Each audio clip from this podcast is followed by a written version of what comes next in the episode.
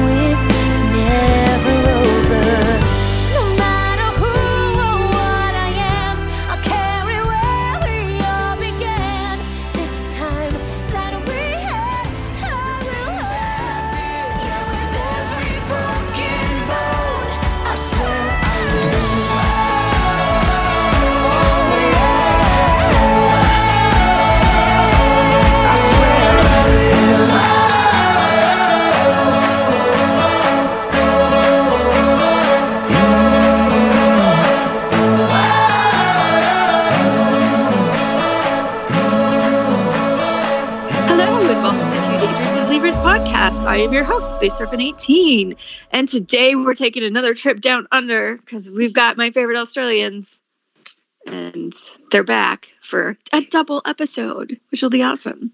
so let them introduce themselves. Probably the last time because I keep calling them the Australians. But anyway, Um, hi, I'm Mel, 47 Mel 47 on Tumblr, um, and I'm full of hot cross buns, and I'm ready to do this thing. Hi, I'm Izzy, and I'm the dog mark on Tumblr, and I am not full of hot cross buns, but I'm ready to be full of chocolate. so on that, it's currently For Good Friday. Yeah, for context, There we it's are. Good Friday. it's Good Friday. As we said, fun fact: Good Friday last year was when we recorded the Frenemies podcast. So it's been 12 months since the podcast first went completely down. Yeah. okay, Mr. Carr. Thank you. Um, yeah, I'm so glad to have you guys back. And I'm so glad that you guys have bonded because I love having you guys at the same time. And it's not because of your awesome accents, even though your accents are awesome. Um, because we're easy to schedule because because you're easy to schedule. We're all in the same time zone, and it's great. I love how snarky is like, wait, wait, I can't remember. Is it like if we do it at eight o'clock your time, is it six in the morning over there? I'm like, no, go forward, go forward. She, she emailed that. She's like, "Yeah, it's 10 a.m. Uh, it's 10 p. It's 8 p.m. Blah blah. blah. That's 6 a.m. your time." I'm like, no, I didn't put in a 6 a.m. I'm on holiday. like, I don't think that would do 6 a.m. anyway. All right. So we are doing two episodes and just because, you know, we like doing these double episodes. Um, and sometimes Kurt and Blaine are just not in something very often. Uh, it's been a long time. Well, technically, just because of technical issues, we had to do the Hurt Locker one and two together, but that would have been separate.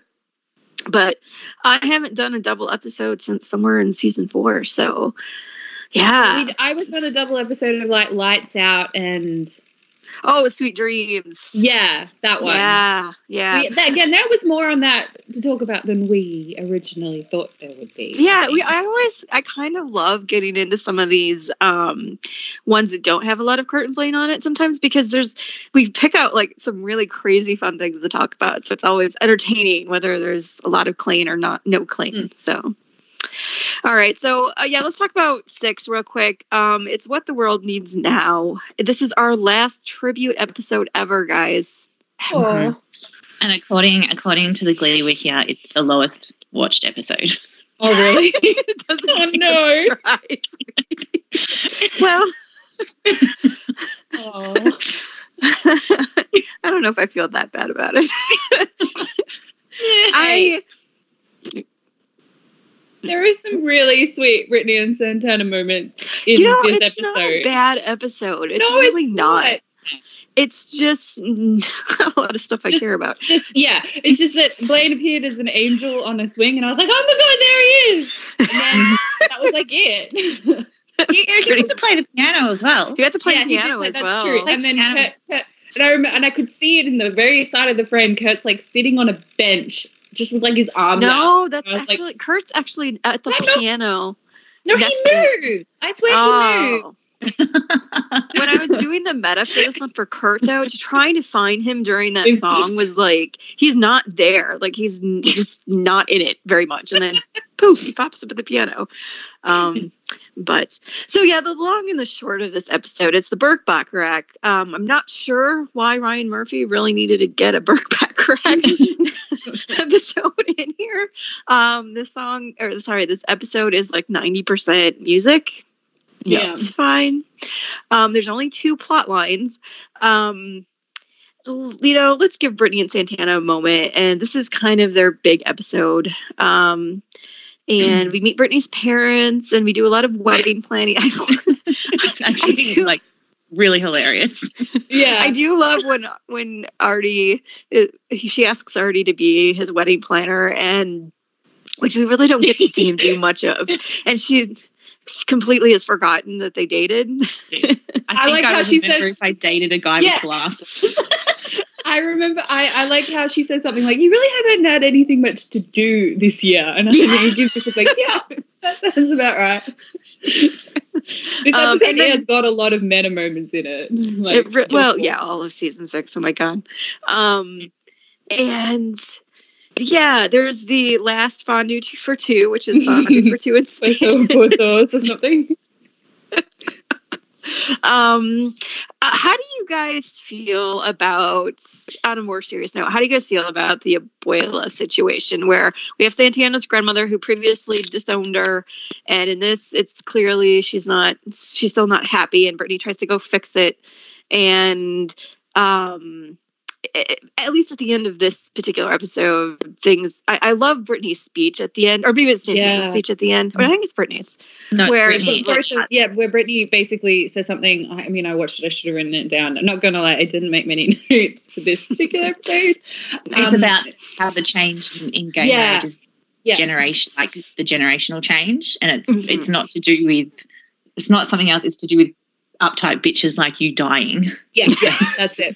Yeah. The the premise of that speech, um, and I I, I like that moment. Like it's it's a it's a kind of a powerful moment for Brittany there. What she's saying, she like you've lost, and and you know that's a message that perhaps needs to you know that needs to go out to all of those people still out there for whatever reason and are against same-sex marriage.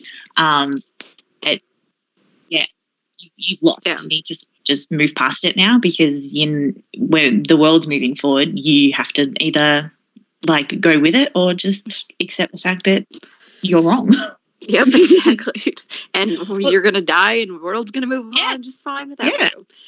And I, I you got- know, here's. Oh, go ahead. Sorry, go ahead and talk. I was just I was gonna say I got the feeling that this is something that Brittany probably should have done in season three.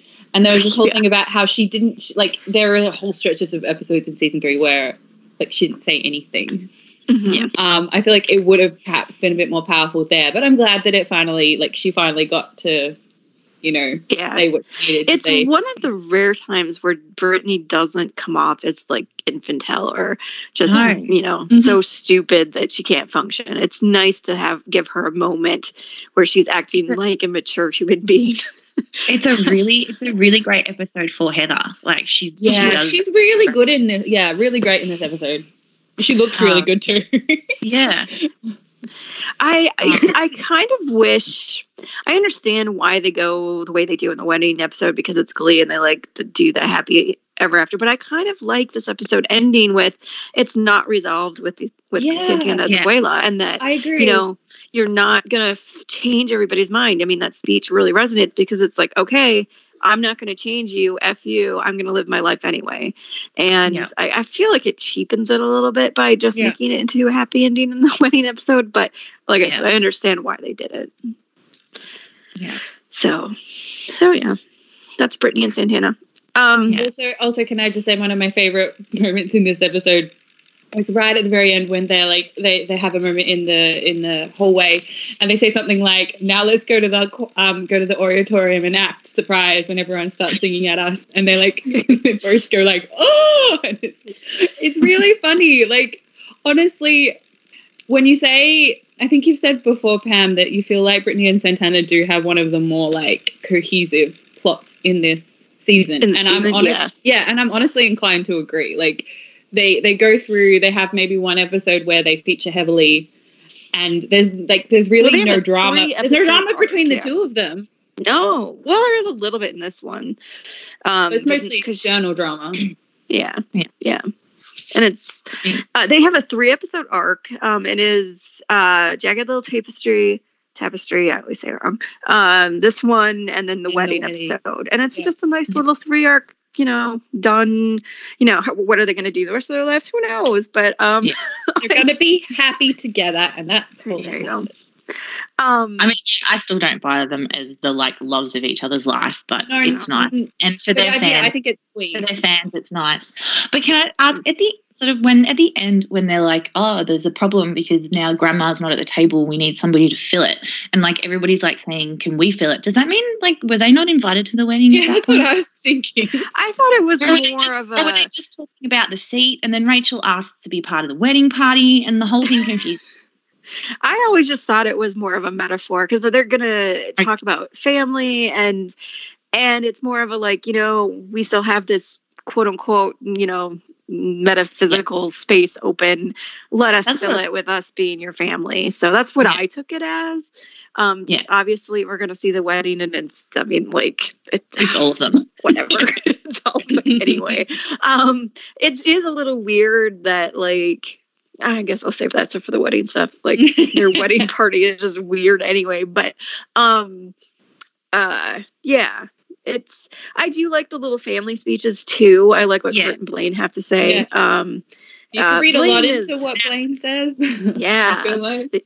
you can see the pain in somebody's eyes even if uh um yeah uh, kurt's is i can't remember what kurt's is um something about um somewhere to go if you have nowhere else to go or something like that I always just get stuck on Sam's family's like fudge. Yeah, family's like fudge Can I just say I haven't rewatched season six in a while. Sam looks so good in this whole season. Like Chord Overstreet, nice. And then Yeah. I forgot like watching the newbies. Maybe it's just I, I feel like I got like hot white guy syndrome right now. But I really think Spencer's really cute. And there's a moment right at the end where he offers them where where he like takes them to Brittany and Santana to their seats and it's just really sweet. And um, I forgot how like good the comedic timing of the newbies are. Laura Dreyfuss in particular is hilarious. Like I just forget these things. I haven't rewatched it in a while. i'm kind of going through because I, I print out the wiki now so that i have the thing it's like it says uh, Brittany lists off three themes that remind her of Santana: scissors, sweet lady kisses, and tuna. Oh my god! Why? tu- I don't even want to know. Um, and she says So- Kevin like when as an excuse to shoehorn in that song. I know. Really cute by like the way they- though. Do anything with it, but yeah. Um, okay, so let's talk about. I'm going to save the end for the end of this, um, but um, let's talk about. Um, oh God, uh, there's a couple of things with the Rachel storyline that I want to mention. One, Mhm. I love, I and no, I understand that this is it kind of comes out of the fact that Finn passed away and Corey passed, and we don't have that. But I love that they are setting up Rachel's end game as if it was a romantic end game with New York City. Cracks me up. She Mhm. gets this whole montage of New York, and it's like it starts really more in this episode, but it's everybody like at the point of is getting her back into New York because that's where she's supposed to be. Um, and and yeah, just her getting a music video of her in New York, like her and Blaine had a music video for them. It just cracks me up. Um, let's let's take a moment. I want to talk about this weird thing with okay, so Sam and Rachel are kind of dancing around each other. And Mercedes is it's great that Mercedes is straight up cool about it, but it's so weird. It's Yeah. very odd, especially given that did they know at this point that they would have Jonathan Groff at the end of the season? Like, why bother going to all this effort to set up Sam and Rachel when you were just going to bring back Jesse? Because it was very Maybe clear that didn't. But but but Mercedes, who is it? No, did somebody say? Oh no, I think I was think I was thinking about I was I'm thinking about the, the last podcast where you're like Sam is the guy that you date before you. Yeah. It's not it's true though. But I- and Mercedes, I think this is the episode where Sam and Mercedes have an, uh, do have a conversation with each They other do, about how it's okay, and she's even dating somebody. Yeah, Um, she's dating. and- she's seeing a few people actually. Mm, she seems Okay. to really like one of them. and Sam's a little jealous, but he's okay with it. Um, and I'm I'm like, okay, I'm glad for the characters that they, they I'm glad that they addressed it because it would have been super weird if they hadn't. But it is also a little weird that Mercedes is totally egging it. Like, yeah, just go date Sam. He's great. Date him. okay. I feel like and nothing. Mercedes does in this episode feels like something a real person would do because she sort of just shows up and like as Rachel's personal like life coach. I know. but that's Yeah. you know, and that's the other thing I wanted to mention is that she she is now the Kurt role.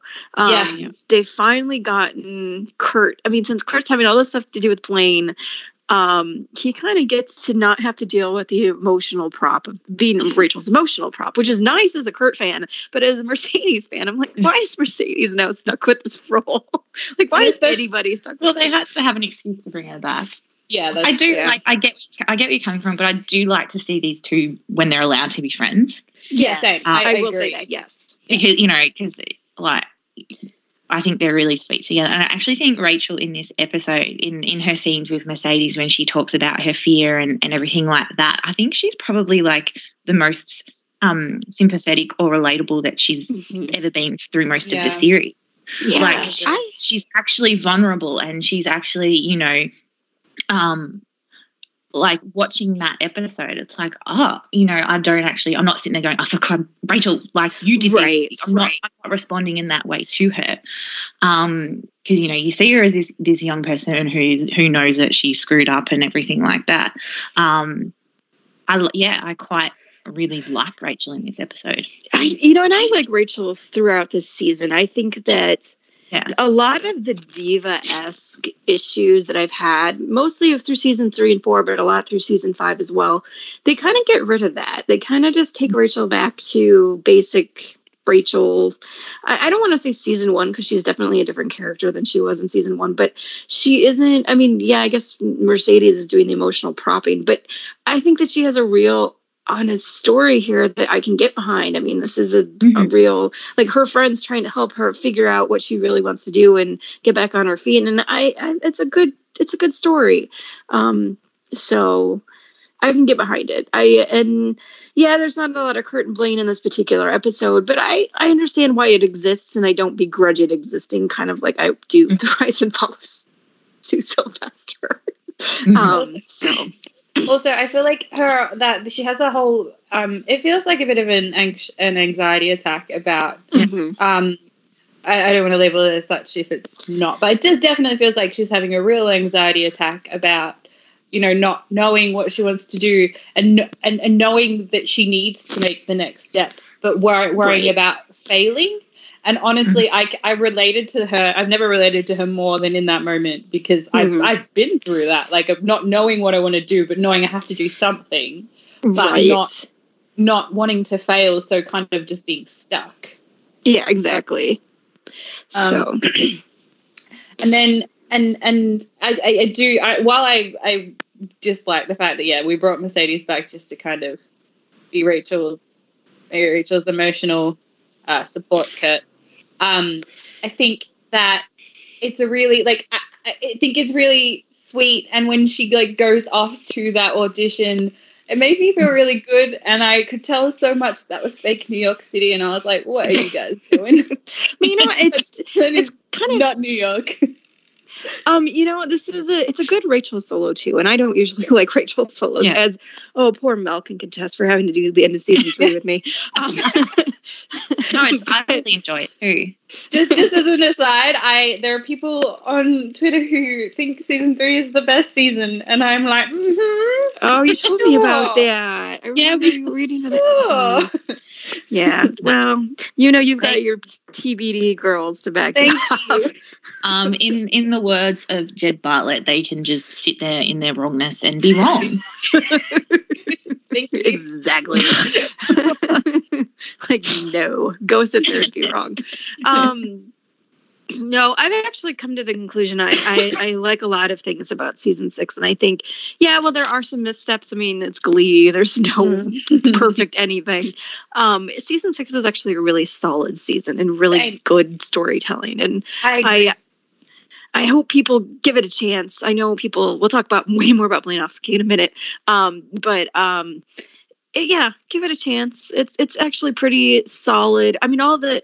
Uh, uh, you know, it's not just Kurt and Blaine stuff, but like Rachel's story is interesting. You know, the newbie stuff is interesting. The only thing that drags this this stuff down is Sue for the most part, but um, and the vocal adrenaline stuff. oh my God. god, Yeah, but anyway, um, just a couple more things about this episode, though. One, um, I am going to say this is ep- uh, the only se- the only episode in this season that Sue's not in, which Oh. kind of blew my mind. I'm like, oh, interesting. Yeah. Um, the other thing is, let's talk about uh, the one little minor Klaine thing we did get at the end. Um, we can't skip over this. Um, so yeah, they they have the little like what the world needs now is love. Ah, isn't that special? And I look. seven hundredth musical performance. Oh, I didn't know that. Yeah. Wow. And I do like they're all having fun at Will's place and it's all cute and sweet. And you know, and and Kurt goes to open the door and there's Oh, Blaine and then he just peeks his little head out and is like, Oh, huh, no Karofsky. Okay. You looked really And- good in that sweater thingy, turtleneck.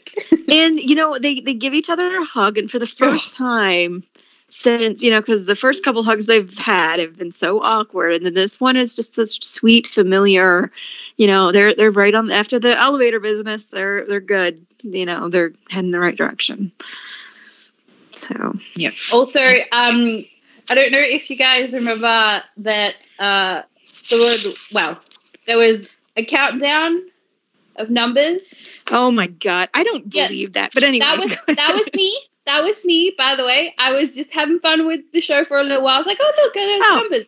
And then I noticed that I thought they were counting down to something.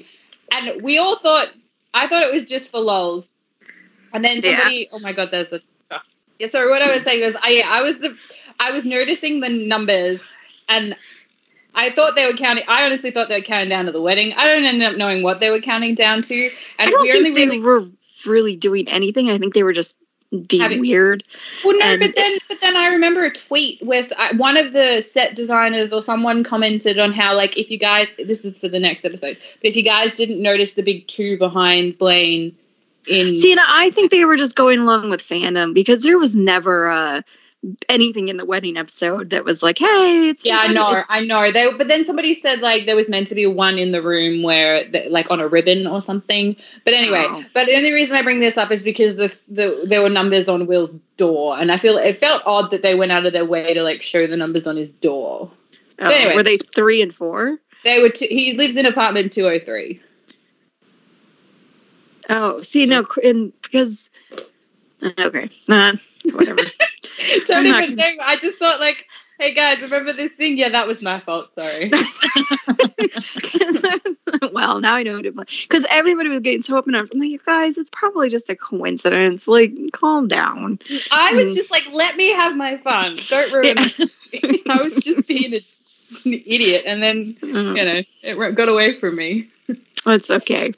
it's the Yeah. last season. You might as well be crazy. Yeah, right. but yeah, so uh, you mentioned the only Klaine room. Excuse me. There's a, another one where Brittany comes into the Oh. fire room and says something like, "Hey guys, I need your help. He saw it. It's Kurt invited Blaine. Mercedes. Is it Mercedes. Mercedes? It's Sorry, Mercedes. Oh, that's Sorry, actually. I'm glad you reminded me of that. Um, yeah, he said something like, "What is it? Um, I'm I'm sorry if that's going to be awkward." And Kurt just pulls his face. He's like, "O- okay. Um, Yeah. I, also because it's a, the only moment in the season that he reminded that Kurt's actually working on some kind of thesis for NYADA. And then Yeah, because Mercedes is like, I know you're working on your thesis or whatever.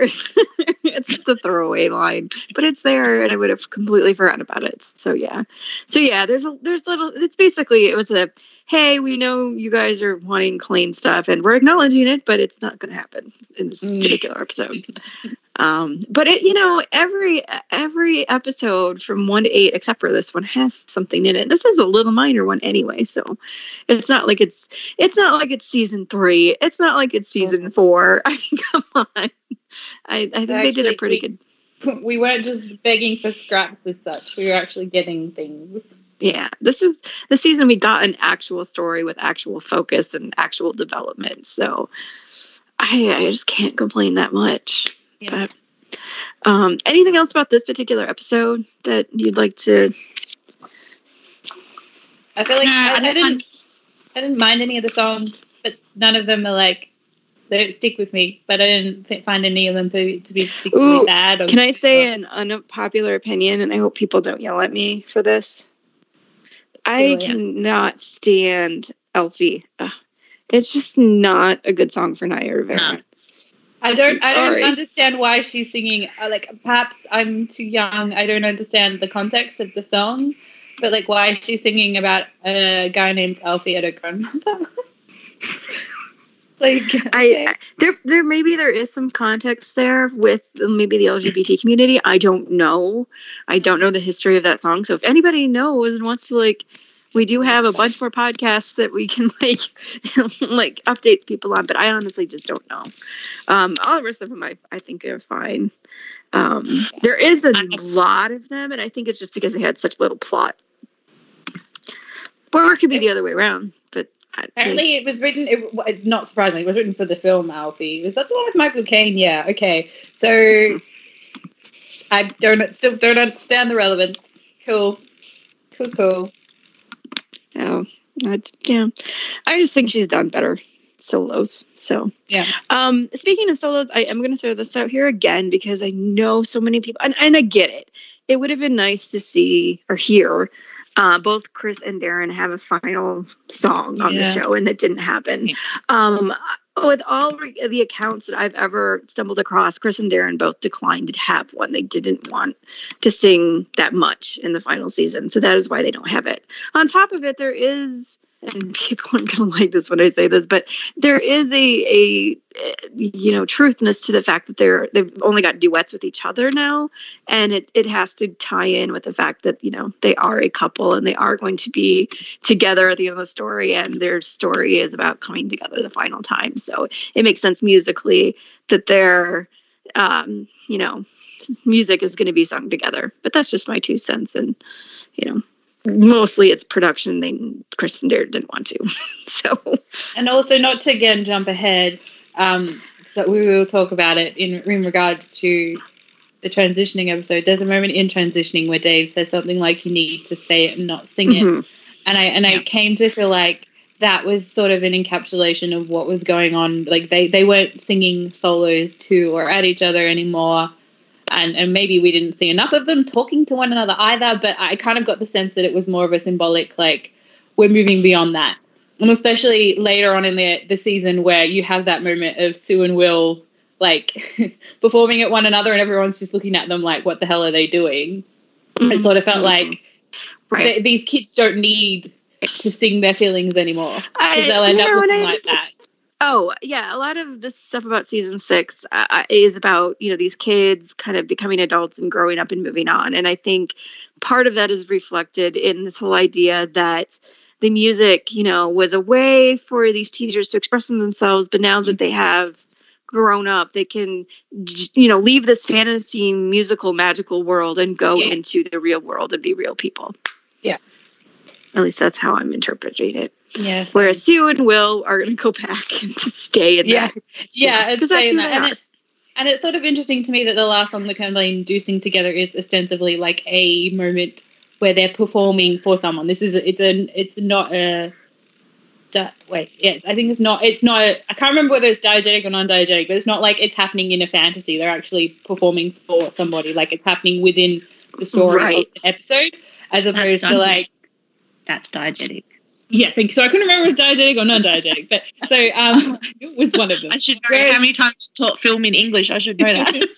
Whereas, like, obviously, like that whole Will Sue number was a diegetic number, but also not a non-diegetic number. Like, it was very odd. Like a lot of Well, they were again, doing it on purpose. Yeah, like and again, like the, in the next episode, as we'll come to see, again, this the duet that they sing together is a performance. Like they're not Mhm. singing it out of the outside of the, the narrative of the story. yeah. I- Last duet they sing is the "It's Too Late," and yeah, there's fantasy elements to that, but that is also. Uh, they're still in the they're still in the middle of their like they still haven't Yeah. figured it out. Exactly. Okay. Exactly. So, um, so yeah, that's kind of wraps up episode six. Um, I do think it is a little underrated. It's not the greatest episode ever, but it is fun. There are some Yeah. great moments. I think it is Mhm. worth watching. Mhm. Um, I agree. you know, so all right, so let's get into transitioning. And I can t- the thing I want to say about this off the right off the bat is you can tell that the writer sat down, they wrote on a bi- giant whiteboard one thirteen seven and um because this is the middle of the season and everything kind of decides to go in a i hate saying this all the time goes in a new direction. And somebody once pointed it out that i say it all the time and i'm like oh, i'm not trying to do it.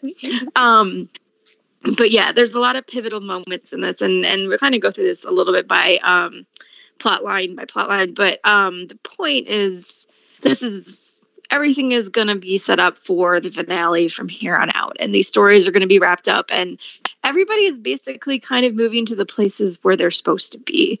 Um, Yep. because i think one of the things about this season is that it is a big transition period where you know at the beginning everybody's at their lowest and now it's they're going to end the series on a high note and this is kind of like the middle part of that where everybody and like on the chessboard or whatever gets to be where they're supposed to be.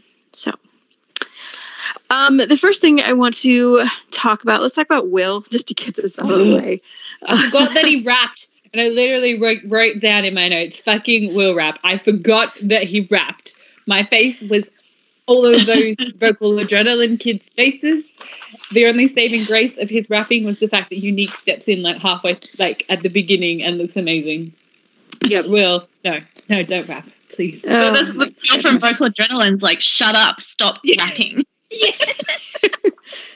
You know it's i think it brings this otherwise really good episode down Yeah. because mm-hmm. I, I I get it. I get the point is that you know there's all this story about Will and how he's selling out and how the vocal adrenaline kids don't respect him and how they're just a bunch of assholes anyway and they don't really care about the music and really all of this is set up so that he can come back to McKinley but the amount of screen time this gets is Mhm. just, it's most of the episode and it's irritating Okay.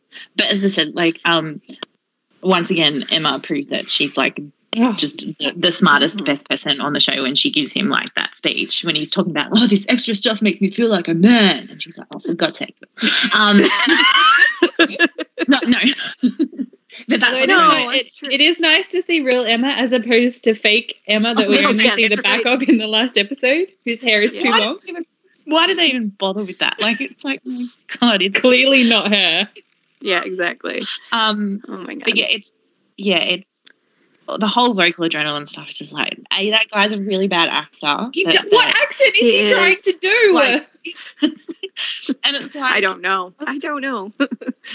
and they're so like sorry, I'm just like just the whole their whole like mentality winning at any cost and blah blah blah. And it's like not even Jesse St James was that peak when Yeah. he was like leading it and things like that. And it's just a little bit too much. And and it's just awkward watching Will think like dude you're not like gonna make any difference here. Like um They also, they're also clearly not high school students. Like I know this show is full of people that are clearly not high school students, but like vocal adrenaline, they're No, all clearly know. in their like late twenties.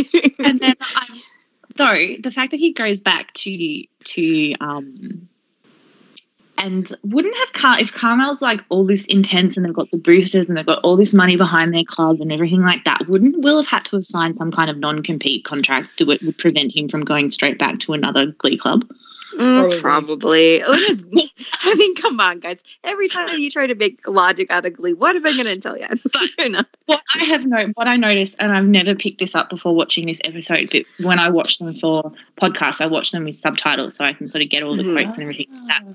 The last thing Will says in the episode is about getting to know the new kids because one day they may be the best friends you've ever had. Yes. Oh my god, no. And I love that Kurt and Rachel are like, no, we, we don't do that. We're not involved. and you guys, eh, just for anybody who's going to be a music educator or any kind of educator, Rachel and Kurt, right in this situation. Will, wrong.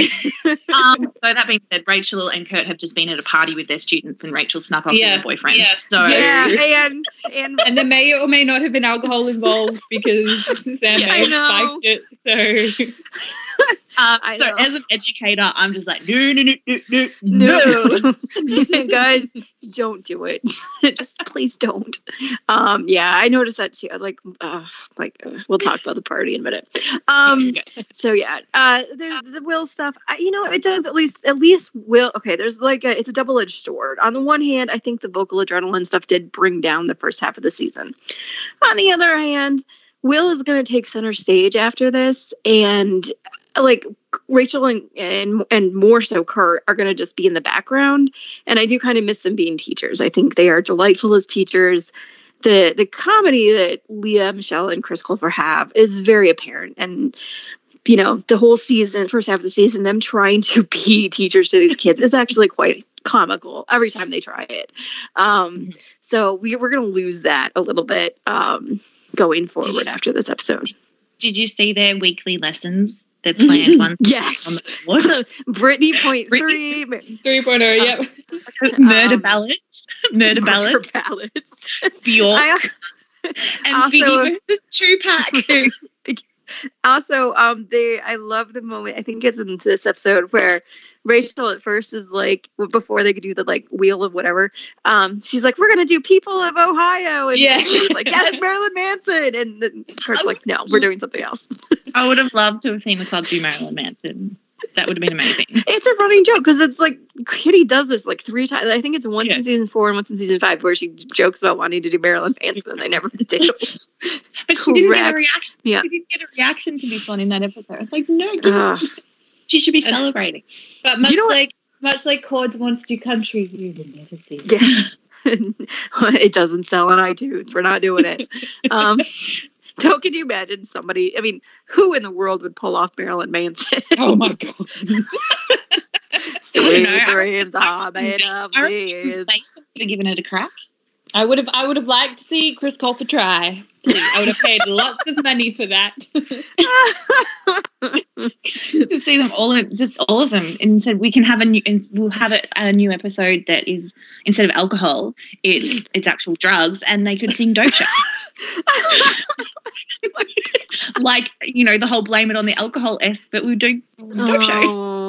Oh. Oh no. You know how upset people would be because of the stuff with Cory. Oh my god. I, Oh yeah. Anyway. Oh, I didn't even Oh think. God, look. Sorry, Uh, bringing that Not back. me. I did not. Oh dear. Oops, sorry. Uh, didn't mean that. I know it's okay. I'm sorry I brought it up. I'd, I'd forgotten about that. To be honest. Wow. Yeah, that's why I think that's one. Re- well, one of the many reasons they never went that okay, well then they'll do Marilyn Manson's sweet version. Sweet. so, um, um, um, um, um. Oh shoot, what was I gonna say?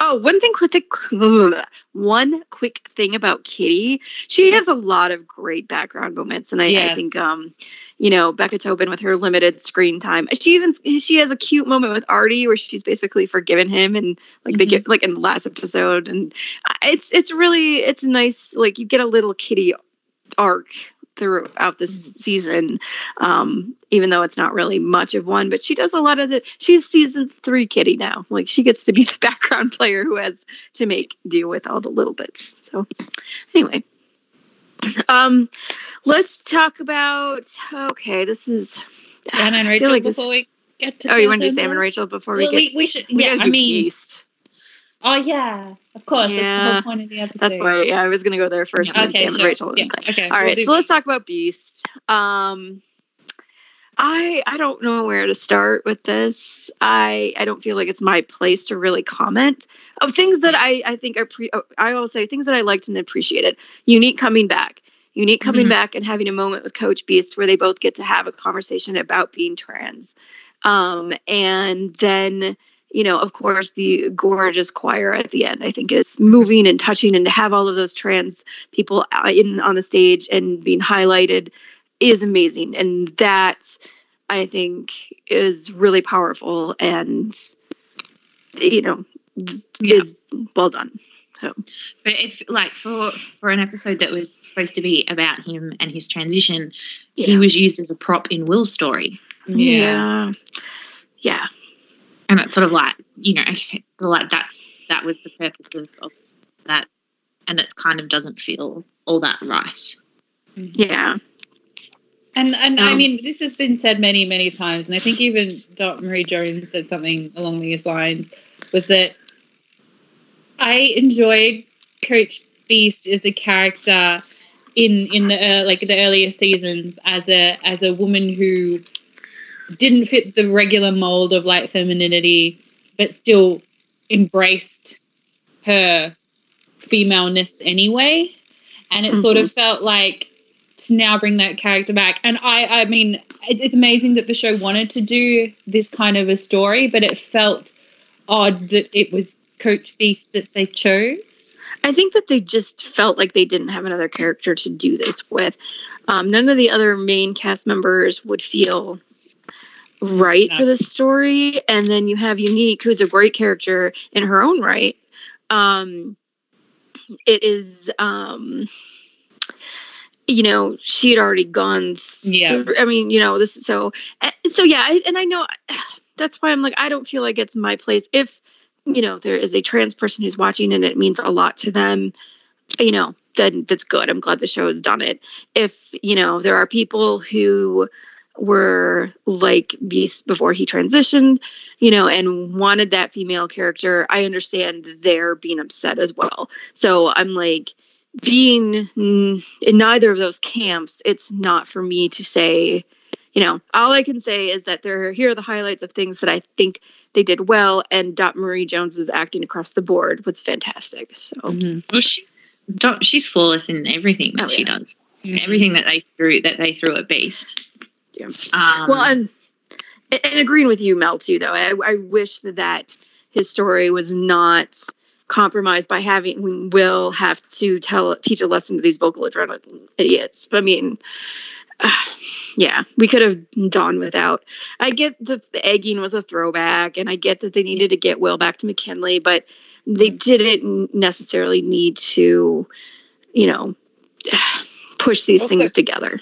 Also, I, I mean, we were not supposed to like vocal adrenaline at all, but I feel like we're not focusing on them as a group. Well, it, it feels it feels weird to focus on creating dislike for them as it is. Like, way to make them completely irredeemable.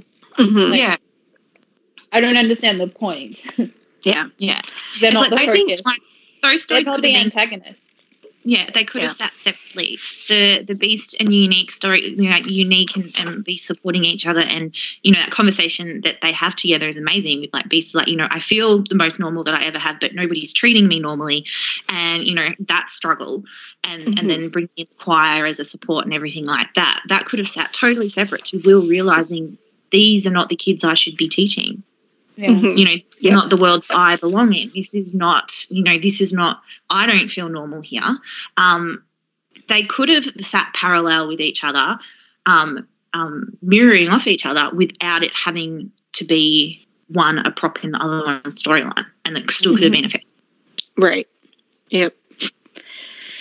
I think there, So- I think that was probably a better story because it, it just occurred to me as you were saying it, where Will didn't feel like he belonged at Carmel in the same way that Beast didn't feel like he belonged in his body, and for them to maybe have a conversation about that. But I don't know whether that still makes Beast feel like a prop proper Will story. But there's a parallel there that could have happened without Mhm. using Beast to make Will leave. Like, you know. Yeah. Yeah, it's just I mean, like was it gosh, was it this episode or the previous episode we were talking about? There's still another speech. Well, Will is still like, I need to be a man. And he is the Yes. it's kind of funny where this is the last remnants of that like be a man shit that this masculine whatever Mhm. crap that Glee does. And it's Yeah. so the show has gone so far past that and so far into this other like all these other storylines and all of these other things that to bring that relic back from the early couple of seasons feels Season so out of place.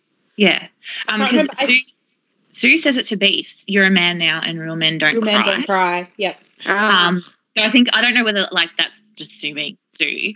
Um, but yeah, Will gives his whole when he's talking to Emma about how um, you know, he hates his like he he doesn't like his job, um, Mhm. but he loves all the stuff because it all it makes him feel like a man. Yeah, and Emma doesn't she say something like like you? was- I think you said this earlier. She's like, you know, I don't need you to protect me or save me or take care of me. I can do that fine. You know, Yeah, it's like yeah. shut up. And she's talking, and then she sort of brings in the kid, like, you know, what do you want him to see you as? Because yeah, he'll pick up on it, and and it's about, you know, he'll pick up on what you see as important and all those sorts of things. yeah. The thing is, is that I That's- feel like. Oh, sorry. Go for it. No, no, no, no. Go ahead.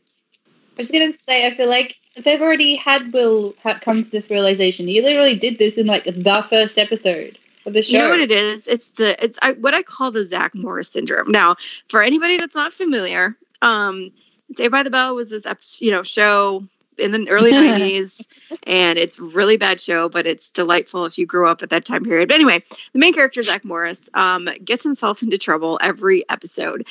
Um, and sometimes it's really pretty bad and illegal stuff, but whatever. He gets Yeah, I've never watched it, but I've watched Zach Morris's trash videos on YouTube. Yeah. So here's the thing. He gets himself in trouble, and at the end of the episode, that he learns his lesson, and by the next episode, he's already forgotten everything that he's learned, and he has to learn it all over again. So every time this kind of stuff comes up, and it's really something that happens more so in sitcoms than it does in like in dramas, because dramas are allowed to be serialized. But um, it's a it's a narrative tool because they you know don't want it. They want to keep the status quo the same and not change anything um, where you don't learn the character doesn't learn anything and they're stuck. And will is one of the biggest proponents. He if he moves forward with learning and being a better person and whatever that means his story is over. And so um, he is one of the you know the, the worst examples of the Zach Morris syndrome where he's just stunted as a person through most of the series because if he grew up and grew out of this idiocy that he was in season one and two then he wouldn't have a story anymore and um, we can't have no Will because everybody loves Will. Oh, oh my gosh, Will. I mean, like Yeah, Kurt at the very end. I can't Yeah. call you Will. Yeah, his delivery of that line is so good. Like, Which "I line? can't call you Will. Kurt's line of "I can't call you Will." Will. Oh my god, no! I can attest to that. I was Okay, teaching with sorry, with teachers that had taught me at school. In fact, the mm-hmm. principal of the school was an old teacher of mine. I could not call him by. It took me about six months to call him by his first name. Like I would just avoid it. If I needed to speak to him, I'd like just try and catch his eye, and then I'd go and talk to him. And then I still remember the day where it was like I needed to speak to him about something, and had his back to me, and I, and I called out his name, and he turned around, and I'm just like, oh my god, that was so weird. And I said that because it was so weird to call this person that I'd called Mister whatever for years in my life, and then to all of a sudden, no, I totally am with with Kurt on that one. It's not. See- oh, it's weird. Well, and I think it's just because my parents were teachers, so like they are like they could come home and be like, "Oh yeah, Pat said this the other day." I'm like, "Oh, Mrs. Russell, my English teacher, yeah," you know, like you know, and, you know, I, I was just used to them saying the names as if they were real people, so I guess it was it's not, um, yeah, so. Let's move on to Rachel and Sam. Um, the first thing I want to comment about this is that when they get into it, and Mercedes was like, "We just spent all of last week. I Yeah. spent all of last week with her doing this. She needs another, you know, week." But um, um, also shout out to one of the funniest things the show ever did, maybe just in my opinion, when Rachel's dream.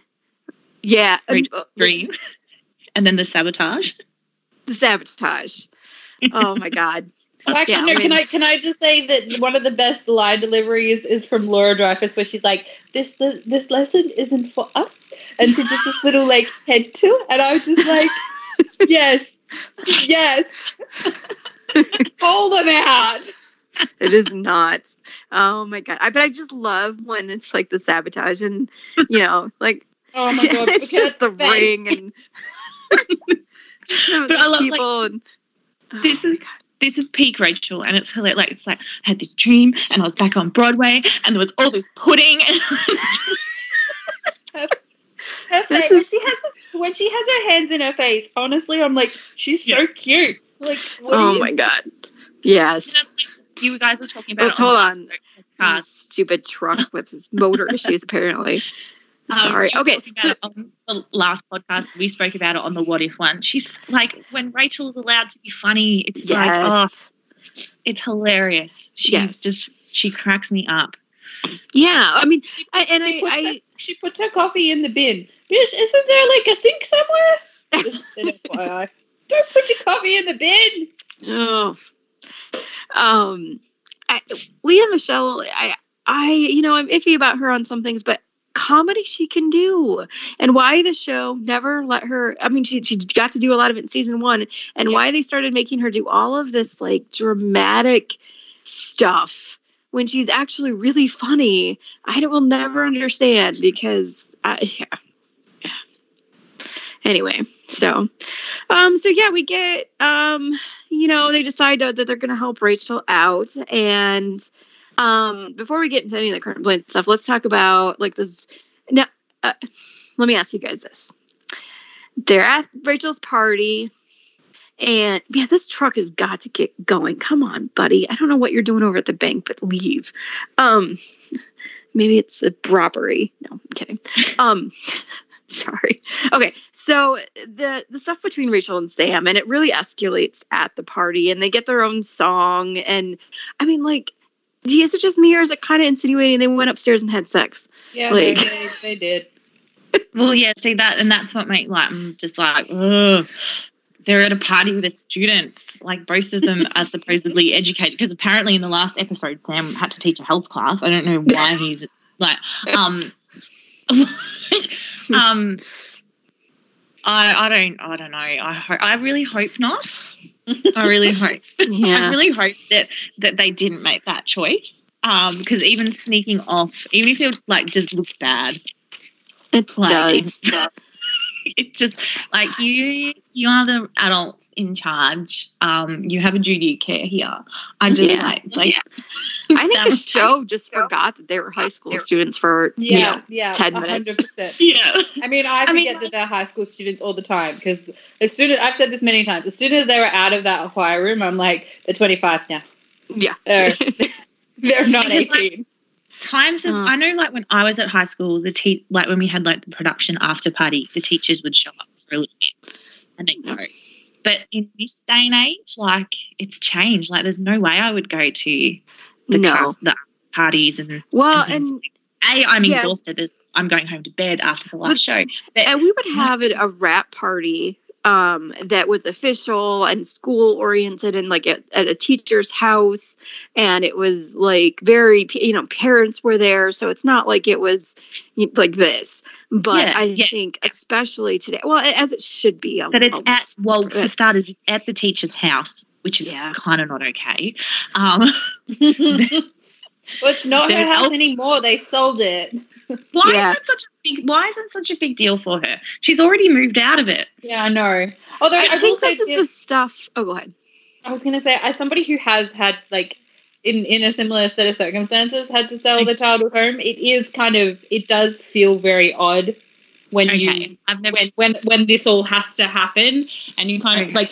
But I, as you say, she's already moved out. That's the part that I don't. but i think it's a metaphor i think this Yeah. a lot of this stuff is stuff that they probably should have done in season three but Yes. um is this whole idea that um her childhood is it is ending and and even sam i think makes a point to it and that's when they're taking the stuff down is that the Yeah. child her you know for all of them their childhood is ending the story is ending you know they're moving on and you know it, it, part you know her parents are getting divorced yeah but it's also like this is the end of an era. I think it's a, a bigger than just Rachel like having to move on. I think this is also a metaphor for the show is ending. We've had our fun, but it's time to grow up and time to move on. And we're gonna take down all the memories as a way to show you, hey, look at the memories that we made because like there's all of these season one and two, you oh know, Oh clippings God. on the board. So much Rocky horror. I know. Did they? oh, Is that the only thing they had in the vault? Could they not like come up with No, something else? there's there's a picture of Blaine and Rachel doing Broadway Baby. There's Yeah. Michael. There's Born This Way. Sorry, I, I screenshot it, so I have it all here. Oh. There's also there is also a picture of her funny all girl audition with the original New Direction members when she was imagining them. Oh, really? Where? Hang on, I'm trying to find it. Probably it. took that one. I'm trying. Oh, no, are you sure that wasn't them in the first episode? Because there's definitely No. a "Don't Stop Believing" picture. No, there was the funny girl one. The one that made And me was really. I mean, There was also- like Chris. I mean, it's not. There was also Kurt and Rachel in the Gershwin. Like, who took that photo? What are you looking? I can't even. Security I have it in caught them. front of me. There's there's um there's walking on sunshine and a- there's walking on sunshine and angels picture. Um, there is where is it? Um, the one that really got me is that there's she still has the card that Finn gave her for Christmas with the donkey on it. Oh. Like there's some really great like Oh, sweet it's really things on here. and it's a sweet like with the song when they like the photos come to like Comes cool. to life. Like and Like you, there's like a little montage. They're like gifts. It's really cute. yeah. Um But as I said, like I, I, I completely like I, I sympathize with the whole like having to take down all of the crap in your room and put it away because like you've got to leave it all behind. But I'm I'm surprised she didn't do this and take them away with her to New York. Yeah. Well, you know, and sometimes because I had a friend of mine, like for me, I moved around every five to seven years, so like it just nothing. I have no sentiment for anywhere, but um. Like I have a friend of mine whose parents lived in the same place like years after we graduated. Like they just moved out and moved into a, a place where uh, they just retired and stuff. And the um not necessarily my friend's room, but her sister's room um, I remember this because her sister graduated in 98 and you would go in there and I was like visiting them like in, I don't know, like 2010, 11. And you'd go in there and it was like it was 1998. Like everything was still there. And like, for, I mean, the, uh, you know, my sister's friend or my, my, God, my friend's sister, you know, is, has kids and is married and has a nice life. And for some reason, her parents just never took down her old stuff and it is still there like it was 1998. And so well if you I, go yeah. yeah. it's the same with me. So when um my mum still lives in the house that I lived in the same house for my entire childhood and into adulthood until I brought my own place and moved out. Um, so my bedroom there, when I still has all my old photos and I left everything on the walls there when I moved out. Um, so like when I go back to mum's, it's now like a guest bedroom, but my old bookshelf is still there with like all my old books. Um, there's tubs underneath the bed with like all my old photo albums and like things that I had just like stuff like my old programs from my productions and and my old scripts and everything like that. So yeah, it's, it's still kind of there. And so I um and you know you can walk in and look at all these photos of like me in high school and all my friends like oh my god. so um I don't know how I would feel taking all of that like. I'd be kind of like, oh shit, where am I going to store it? There's nowhere to store it in my place. Yeah. Yeah, see, my parents, my parents were like, "We don't want your shit. Get it out of here." like, that's how I'm like, okay, Mum keeps, did. Mum keeps, Mum keeps saying that. She's like, oh yeah, you need to like, oh, you know, come pick it up. I was like, yeah, I'll do that. yeah. We just did one a couple summers ago. We did like we I just. And mom was like, "You're being really ruthless." I'm like, "Why do I need this stuffed duck? I don't need it. We can give it to some kid." It was yeah. No, No, I'm the, I'm so terrible at chucking shit away. I'm not like I'm not like a hoarder hoarder, but like I'm like, but I might need this one day. And it's like that's Mhm. your like those are your year twelve books, but but I might need them one day. Like yeah. don't want to get rid of them. I Um, made a, but a scrapbook. Like this is totally. I don't even know if I'll keep this in. Um, I made a scrapbook of all of like the teeny bopper magazines that had the Mighty Duck stuff in it. I cut it out it. and put the articles Love it. in, you know, like a Tumblr before Tumblr existed. And Yeah. and I still have that. And mom's like, why do you still have that? I'm like, I just, you know, want it. I have not looked through it in 15 years, but I still not- have it. well, I can attest to keeping stuff and then might need because you know you might need it again. Um, I found my script from Little Shop of Horrors when I was in year eleven and did it as a production, and I'm now directing that. So I can attest you may need it again. You know, I know. I feel a little bad that I threw most of my college stuff away because I'm like, yeah, I guess I'm maybe probably won't use it ever again. But well, anyway, back to Rachel. So I do understand Yes. her going through this hard time. I do understand the metaphor that I kind of like it. I like, but I mean, except for the whole like the Sam and Rachel romance thing. The funny part about it is that they're supposed to consummate their whatever is going on with this episode, and then it just kind of stops after this. There's not really any more progression. Yeah. This is the thing is that I, I like it seemed like they were hinting at Sam and Rachel even towards the end of season five, and I've got no issues with it. I think it's actually really cute. Um, but yeah, they then Jesse comes back and we're all just like, never mind.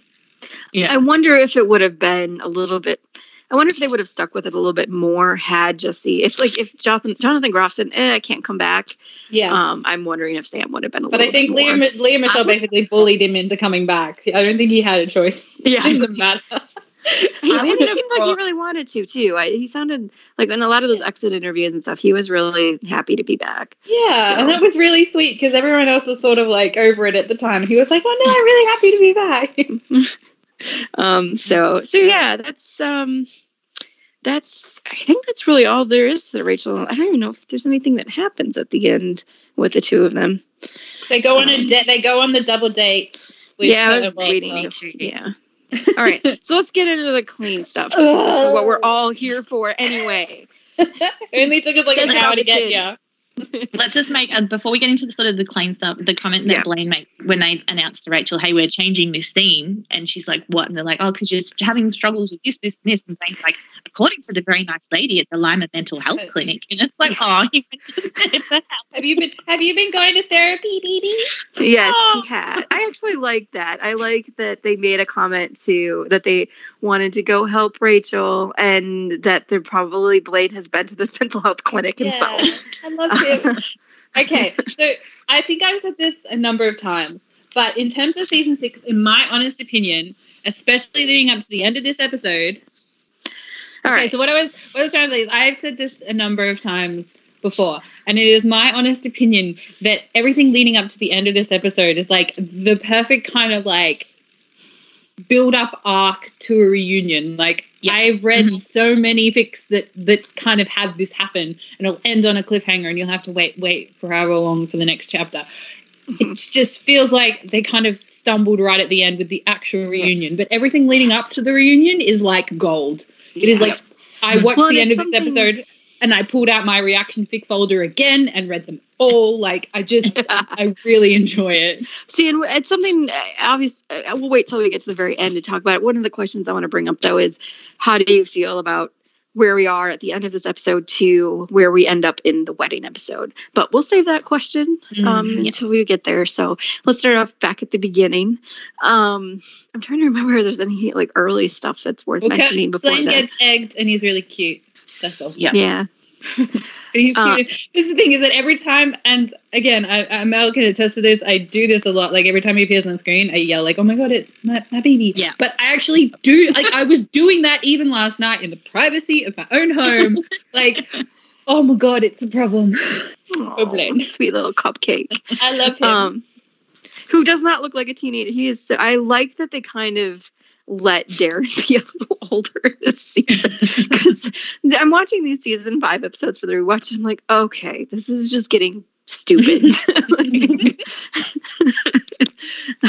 so, anyway, um, yeah. So then I think that it's the um the, The first wheel. scene we really get is the wheel, which I love this. I love it because. Flirty Kurt. Flirty Flirt- Kurt. Kurt's like, I'm gonna just manipulate this a little bit. And we don't get I know we get a lot of manipulative Kurt in season one, and we really don't get that after season one. But to have this little throwback of um, I'm just gonna fudge destiny Yeah. a little bit and make it, you know, put it in my direction. But- and his look on his face when he's like, Oh. How did that happen? So what, he flicks he flicks off what would have been the first and only Kurt and. Yeah, yeah, right. The first and only Kurt Actually, party. excuse me, they had a very iconic moment in We Can't Stop the Beat I'm gonna take that as my Kurt and Oh Artie duet because we're never they're not gonna stop us, Artie. We're gonna call the NAACP. We've never had Kurt and Artie, like Kurt and Artie do a duet. No, or a storyline for that matter. Cardi, you live on only in my heart. Oh man. And and what I love, what I love about it is that Blaine 100% knows exactly what he did when he's like, Oh, "Yeah, no. what well, I. I no, I love I love before that when he's like he's like a little disappointed before like Atlanta. He's like, oh, it's okay. It's gonna be Artie. I'll just clap for Artie because it'll be Ar- Artie. and then oh, it's my favorite moment ever. Okay, so this okay something that I realized watching this episode comparatively. The rest of the season, for the most part, is Kurt's point of view. I know we get a lot of stuff in Homecoming. Most of the season is Kurt's point of view. Um, and this episode is very much Blaine's point of view. And I just want to point that out because I feel like a couple times I'm like, why isn't there a better reaction from Kurt here and there and whatever? But I'm like, oh, it's not supposed to be from Kurt's point of view. It's Blaine's point of view. Mm. And for the first time, you know, we like I said, we did get some stuff in Homecoming, but for the most part, we haven't really gotten a full Blaine episode. And this is Blaine's episode. It's number seven. I mean, Like, Like- yeah, this is the thing. You go from season four and season five, which are like super Blaine centric, to season six, and it feels sort of like, oh. But Yeah, I mean, but I get, I get why. I get why, but I'm sort of disappointed that like it feels as though, and and for a lot of people when this was airing, it felt like this was back to season one, season two Glee, and that made a lot of sense, especially if you are a Blaine fan, because season one there was no Blaine, and season two he was very much just like right. boyfriend. They, re- they reset him to Dalton. I mean, it was very intentional. But Um, but then they forgot that Blaine was his own character and like forgot to give him, you know, Yeah. I don't view. think they forgot as they made a choice, not to like rain on your guys' parade, but I think it was more of a choice that we're going to focus on these original quote unquote characters. I mean, uh, you know, even Kurt's going to start to take a back seat to Will yeah, and in the Rachel ne- yeah, too yeah. in the next couple. So it is really. It's kind of funny because it's uh, you know yeah the characters are moving forward and wra- wrapping up, but it is also kind of moving transitioning back to the way it was in the beginning Yeah. of season one.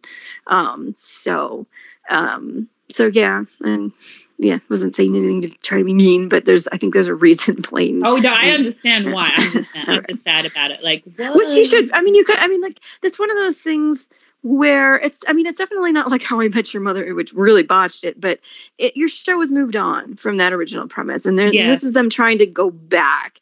And well, for the most part, I think it works. Um, it does feel a little hollow for a lot of the development that happened with Yeah.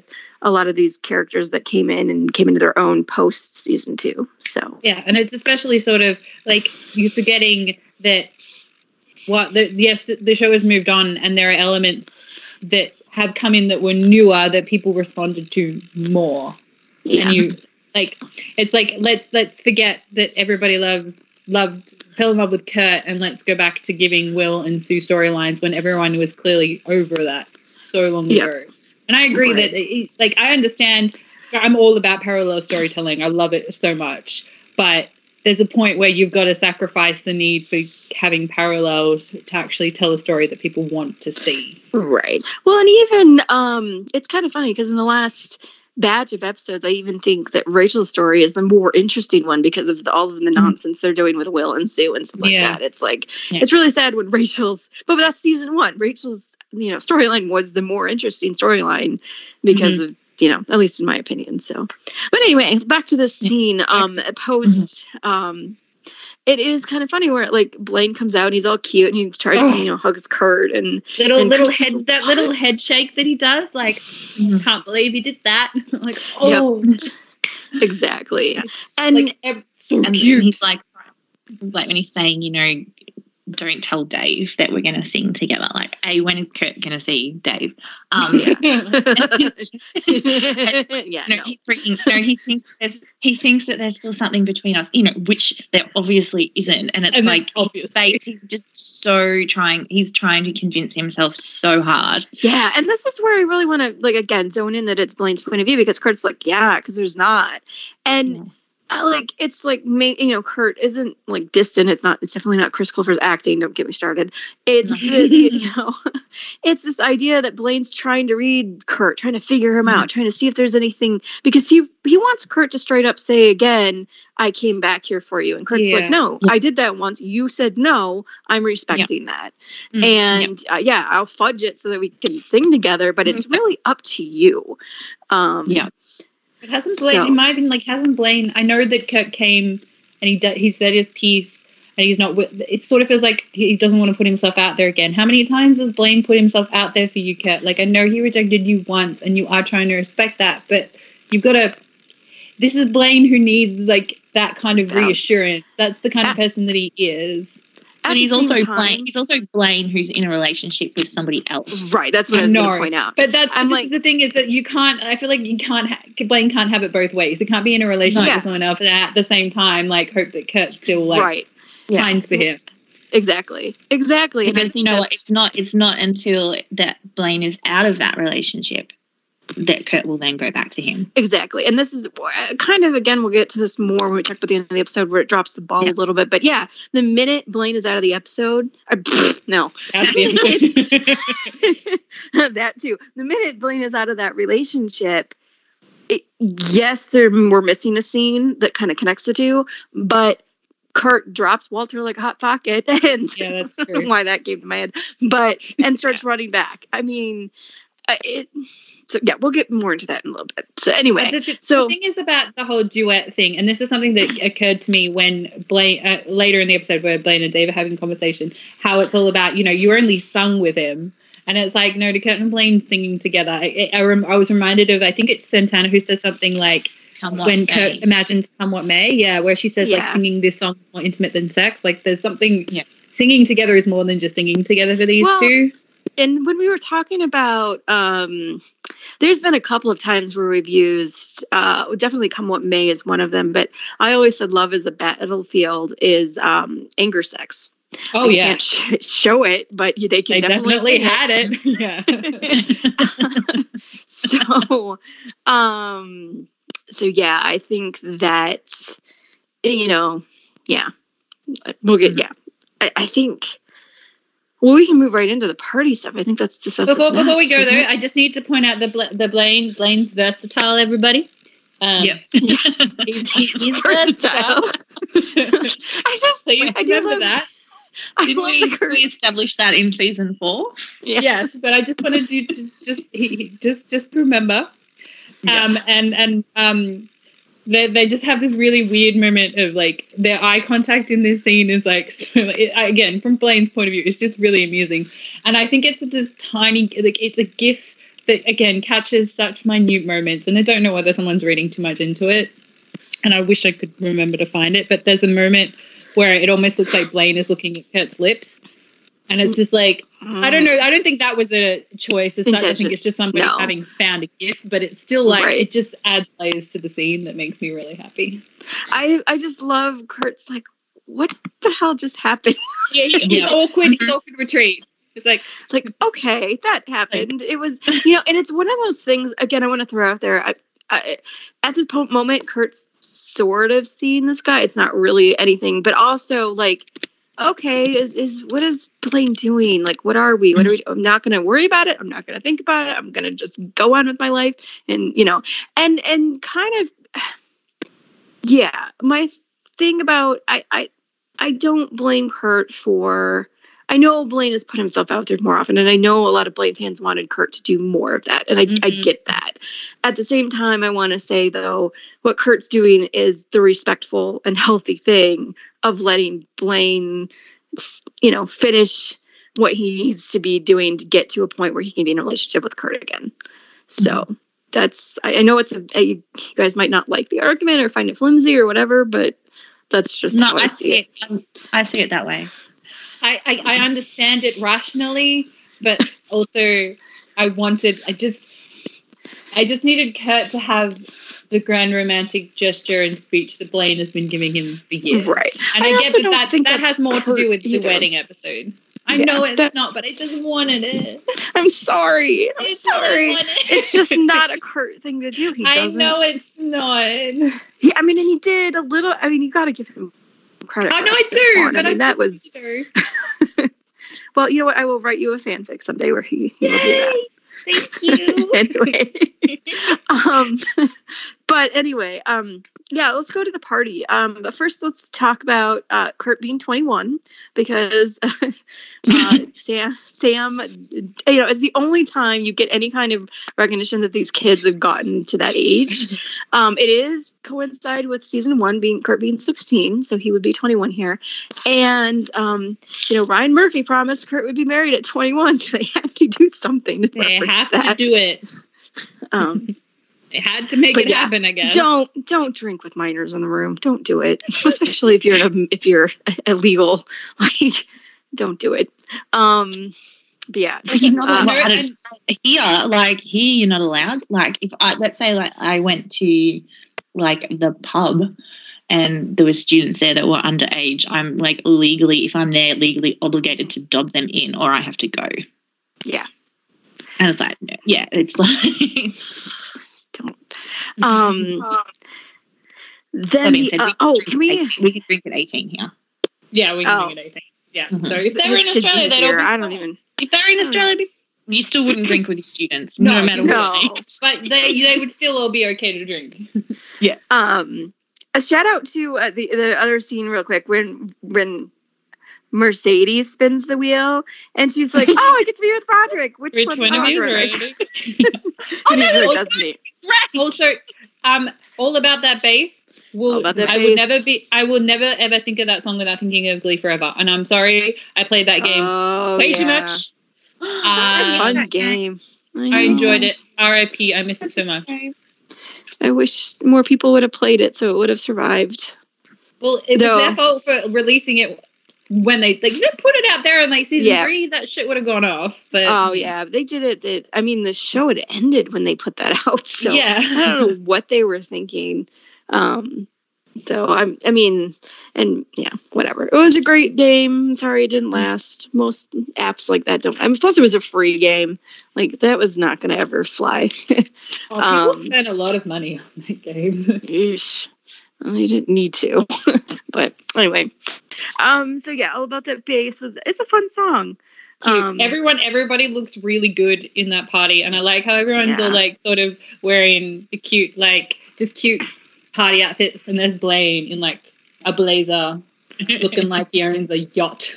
God, how, how did Darren him. not sweat to death with all of the blazers he had to wear on the show? I mean, I feel like he would have sweat through all the shirts, but you don't see it because you can't see it under the jacket. oh my god! Like everybody else has their sleeves rolled up and like, uh, and he's always wearing a freaking blazer. Or I always thought, think about that on the tour they did for season two, and everybody's wearing t-shirts and he's wearing a stupid blazer.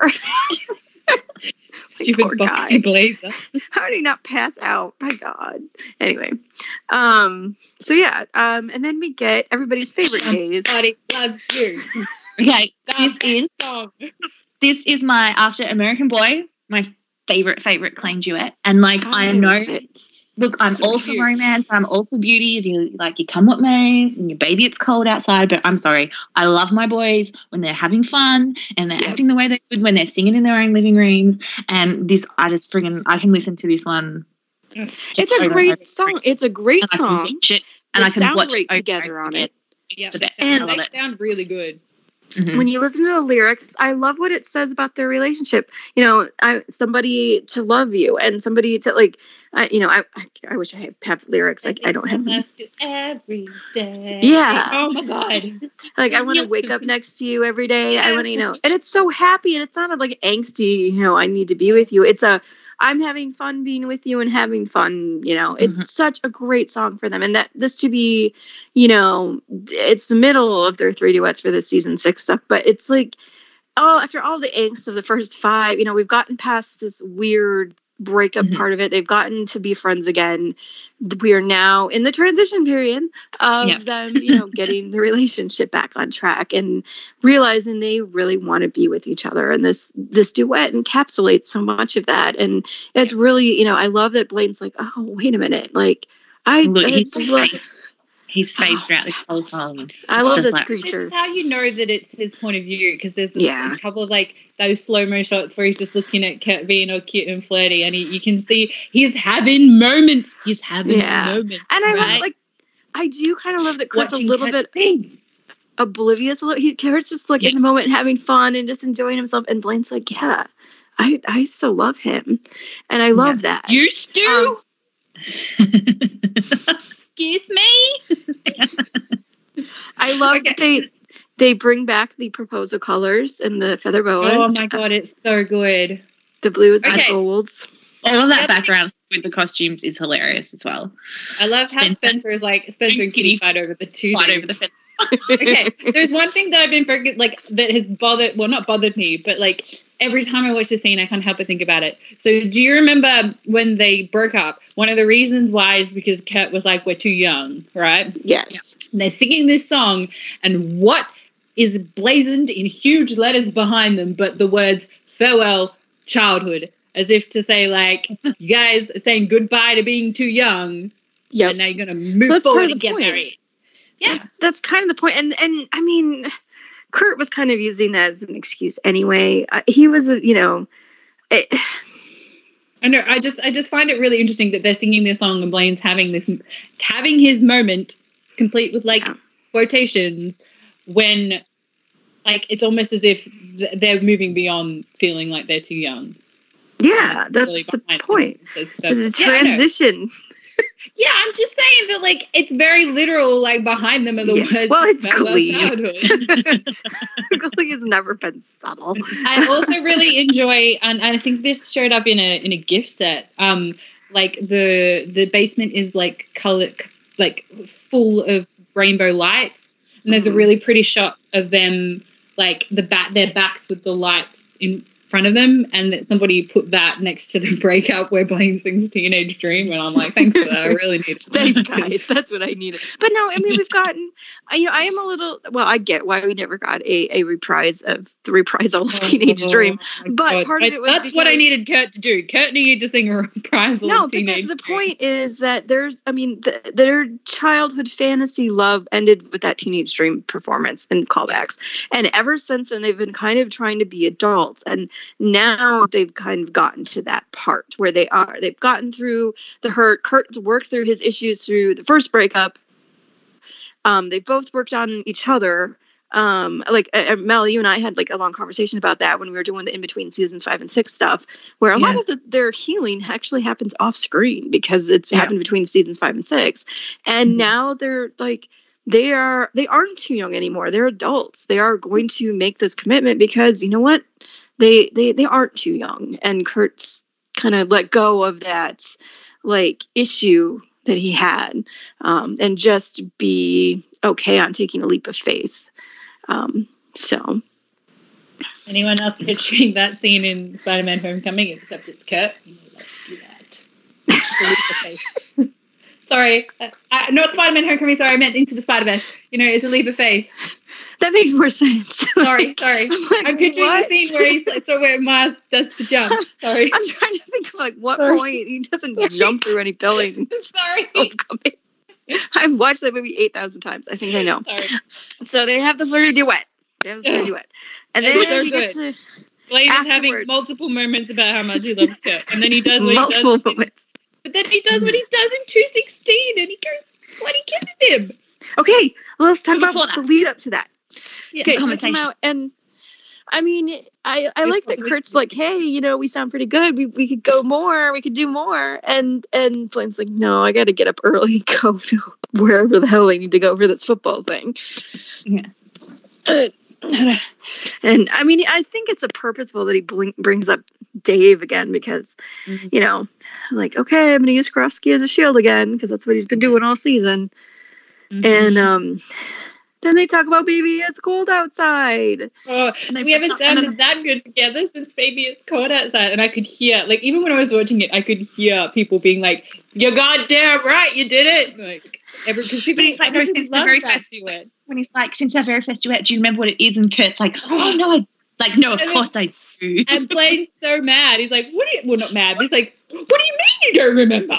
like, of course I You remember. made the most, you know, like pivotal moment in our history Yeah, that we he's saw on screen. like, the whole time I wanted to kiss you, but you were in love with Oh. that guy. What was his name? And he's like, I wanted to. I, what is it? I wanted to turn off that boombox and lay like I do the to- okay. world's I love, I love, love, love, love Darren the way he reads his line when when Kurt's like, you know, what was that guy or what is he doing now? And Blaine's just like, I have no, No. idea. Oh, like it Oh. does not matter. Who freaking cares? Oh But it, like, Ah, this conversation is just such a like a testament to the significance of their relationship. They have history. They can reminisce. They've got all this stuff behind them that's building. but I, up. yeah, and I like that cool. they're to the point. You know, okay, they have all of this history, and they have all these breakups behind them, and they have all this, but they're still like. Yeah, like we really, you know, I really appreciate these good moments that we had. I mean, like, Yeah. it's it's yeah, they've gone past the hurt of the breakups, both of them. It's it's that's done. It's gone. It's over. Um, yeah, And then Kurt, so- like, it's funny how one person can mean Oh, so much to you at one you, point in time, and then a few years go by, and then bam. Yeah, This- but this, but this is the thing is that like right in that moment you can see that like you can see that the entire rest of their lives, if Blaine doesn't make this choice, is that's probably what's going to happen. Is that they'll remember one another as something that, as some someone that meant a lot to them in their past, but they've moved on from that. And Blaine probably in that split second has a moment of, but I don't want that, and then he kisses Yep. him, and it's just like, and then he's like, oh shit, and then his face, Yeah. his, his face, he's like, oh my god, he's so torn. He's like, oh, Blaine, Blaine gets up on his little tippy toes. I don't think he's torn. I think it's shit. I've got to like end the stuff. Cro- I have to like deal with this other Yeah, shit because it's not. It's, it's this it's moment. Like, clarity. I can't, it is this moment of being talked. He's like, I can't do this right now. I need to. You know, there's other stuff Mhm. that's, you know, should I have done? You know, that's what it's sort of meaning by that sort of like that oh shit moment. yeah. Well, and I Also, I- think. Oh, go ahead. Oh no, no, you go. It's- it's- Oh, I was gonna say the elevator kiss, while passionate and hot, was still forced upon them. But Yeah, this yeah. is the moment where it is. I mean, and I know Kurt's a little held back because he's so shocked and surprised that it's even happening. Um, Mhm. But this is the moment that you know this is a natural thing between the two of them, and nobody is you know forcing them into an elevator and saying you have to kiss. This Mhm. is we have these feelings for each other, and yeah, there is still something there. yeah. But this is the thing. I don't know if you remember, but there was a scene in the promo of this episode that was basically that last shot of him, and people, people even at the time were like, "Oh my god, they kiss, they kiss!" Like that is clearly like Kurt, because I think you can see the very last moment where Blaine moves away in the promo, um, and everyone was obviously freaking freaking out. But I feel like this this is still like it's like a small like it's a parallel to what happened in two sixteen, where yeah, Blaine has this moment. Um, they have this cute conversation, and then they kiss and then he obviously walk. This time he walks away, and I just was yelling at Kurt, like Kurt, run after him, run. And I, and I get he eventually does, will. but he will, Yeah. but he should have done it then. Yeah, and the problem there is the Karofsky thing. Um, I love because Blaine and Dave. Okay? even just FYI, they totally sold me on Blaine and Dave. So I'm one of those. sorry, guys. No, that's fine. We'll get to that. Just, just to wrap up this though, I, it is a lot. You know, this is the part in Kurt's. This is the problem with the. Uh, not that it's a problem that it's Blaine's point of view. I think they needed to do it, but this is the issue with the Kurt's point of view stuff is that it ends basically here. Um, Well, and, and a little bit in the scene we'll talk about at the end, but um, yeah, like I wish there had been more.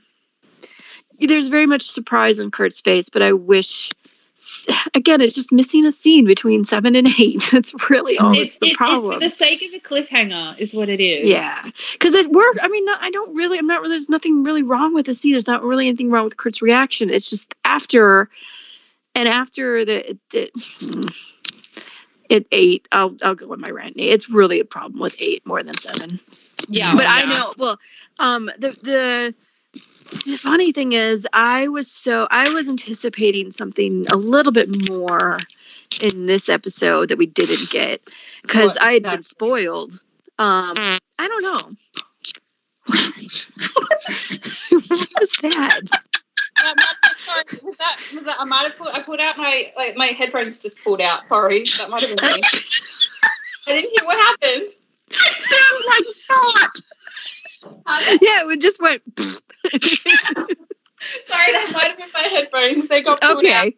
that makes it's really Oh my god, you have to keep that in. You can't cut that out. I didn't get to hear it. You've got to let me Well, if it's, I mean, uh, like sometimes it doesn't come on the recording, but if it is, I will leave it on there for you. Oh my god. Sorry, that was my headphones. Oh my god. Anyway, So sorry, you were saying yeah, what, what, what, what did you want exactly? to Why is why is it that it doesn't matter how old you get, farts It's pretty funny. just that sound. Because we It can't was so say farewell to childhood like Kurt and Blaine did. Yeah.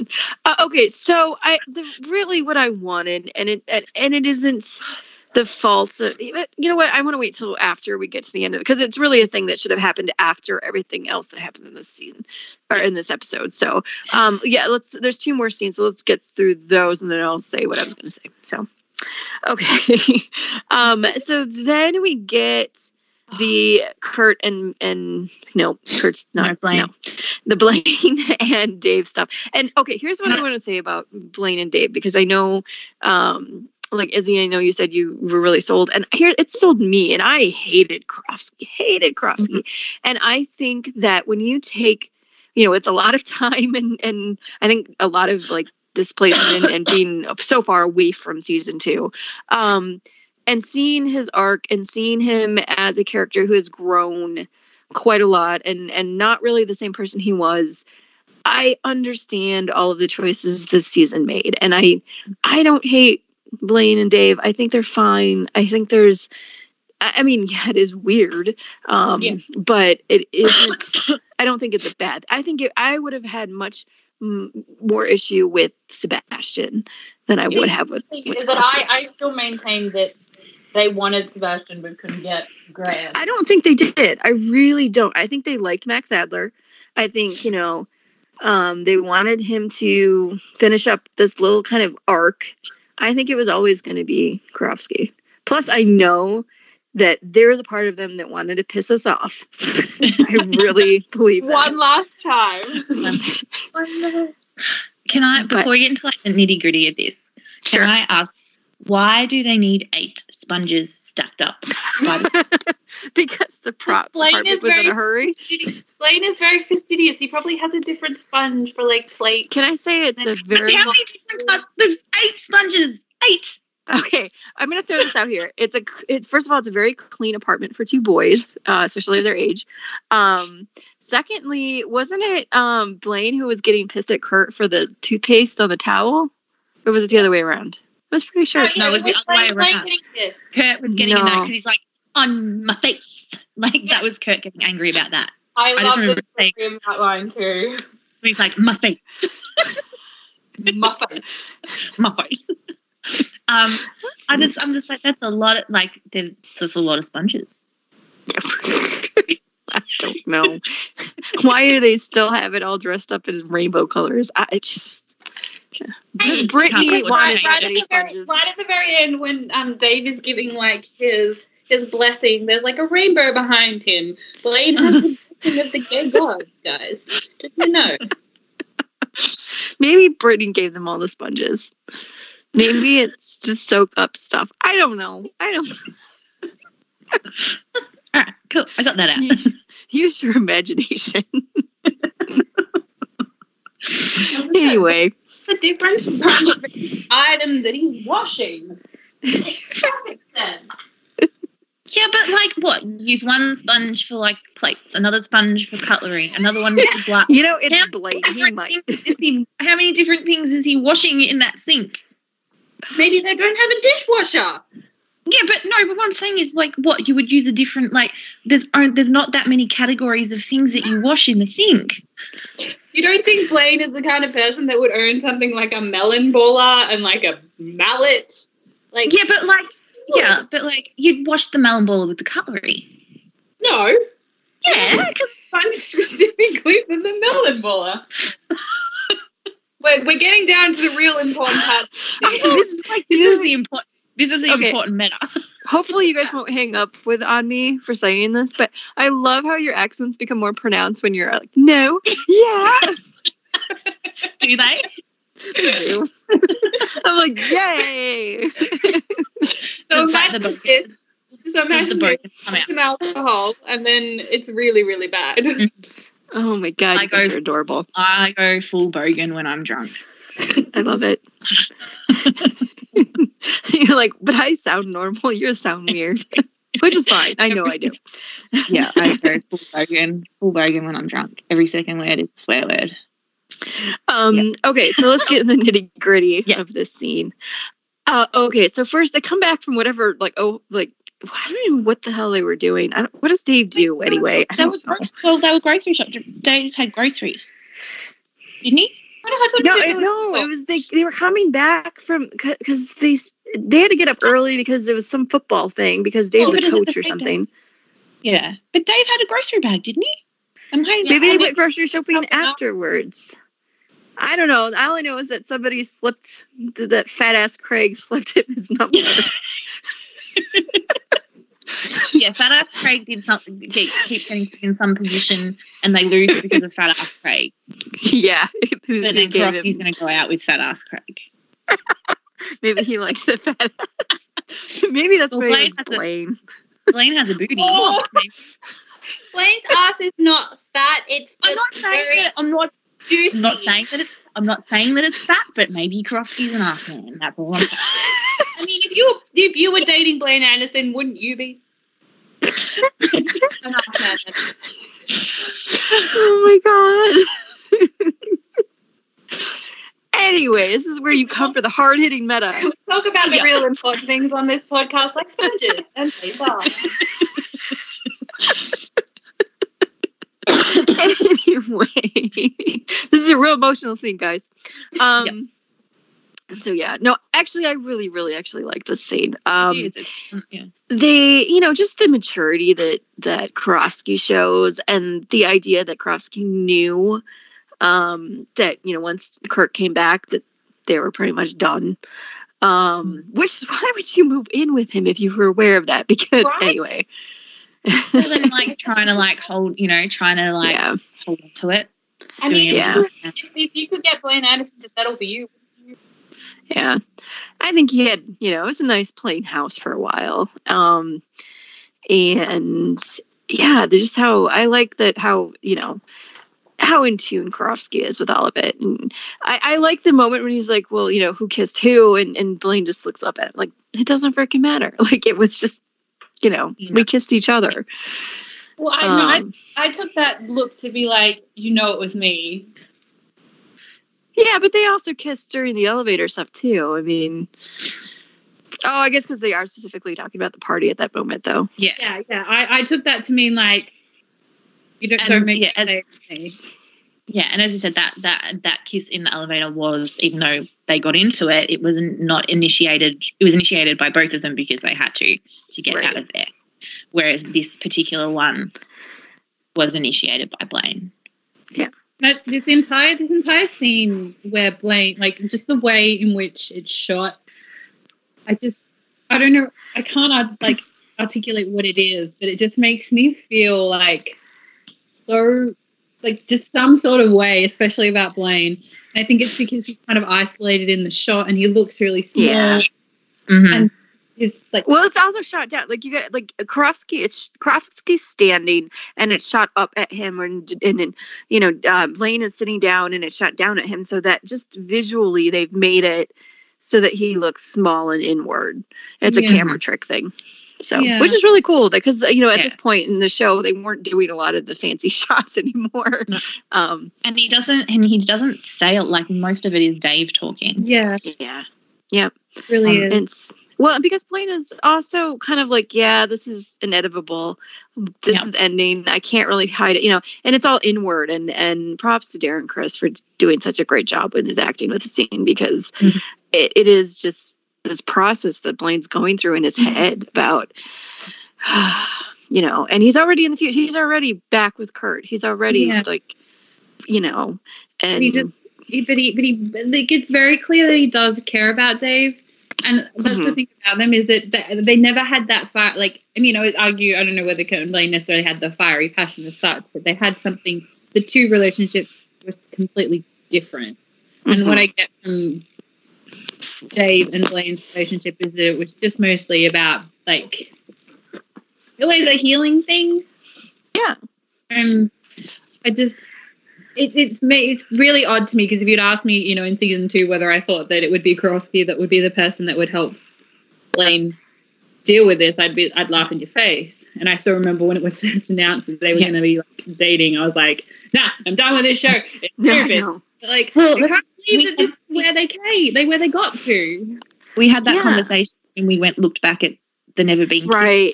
like the And- hindsight that you know in a few years time you're going to be dating that guy and you're going to be you know it's it's really weird to look back at it where Well, they come from it's all kind of nice uh, full circle to, to have this conversation with you mel because we at the beginning of the season we had these conversations about Yeah. why did blaine start dating Karofsky and Mhm. you know all of this like he had to heal and he had to finish being okay with you know what he needed to be okay with and yeah we're at the end of that now blaine's Yeah. ready to be back in a relationship with kurt and um this is you know Karofsky being you know um being a good guy and saying go it is it's a re- it's another redeeming moment for him he doesn't get Yeah. angry he, Yeah, then that's it. he, Yeah. he sort of He he, lets them he go. just accepts it yeah It's the end Which of shows Karofsky's great- arc too, um, which is a weird, disjointed, and broken one. But like one that says, "Yeah, here I was this person who like hated myself and hated being gay and hated, you know, um, you know, just everything. And now I'm I'm I've, I've become an adult essentially. And I, I also like that he says, you know, there are plenty of guys to be my rebound. I'm it, Yeah. it- basically saying I'm aware that I was your rebound. But I, but it also makes me feel bad because I feel like oh that's my dog. Um, it also makes me feel like if like Karofsky might have put more faith, even though he knew that there was a timer on the relationship, I still kind of felt like he still held out hope that they would make it past that.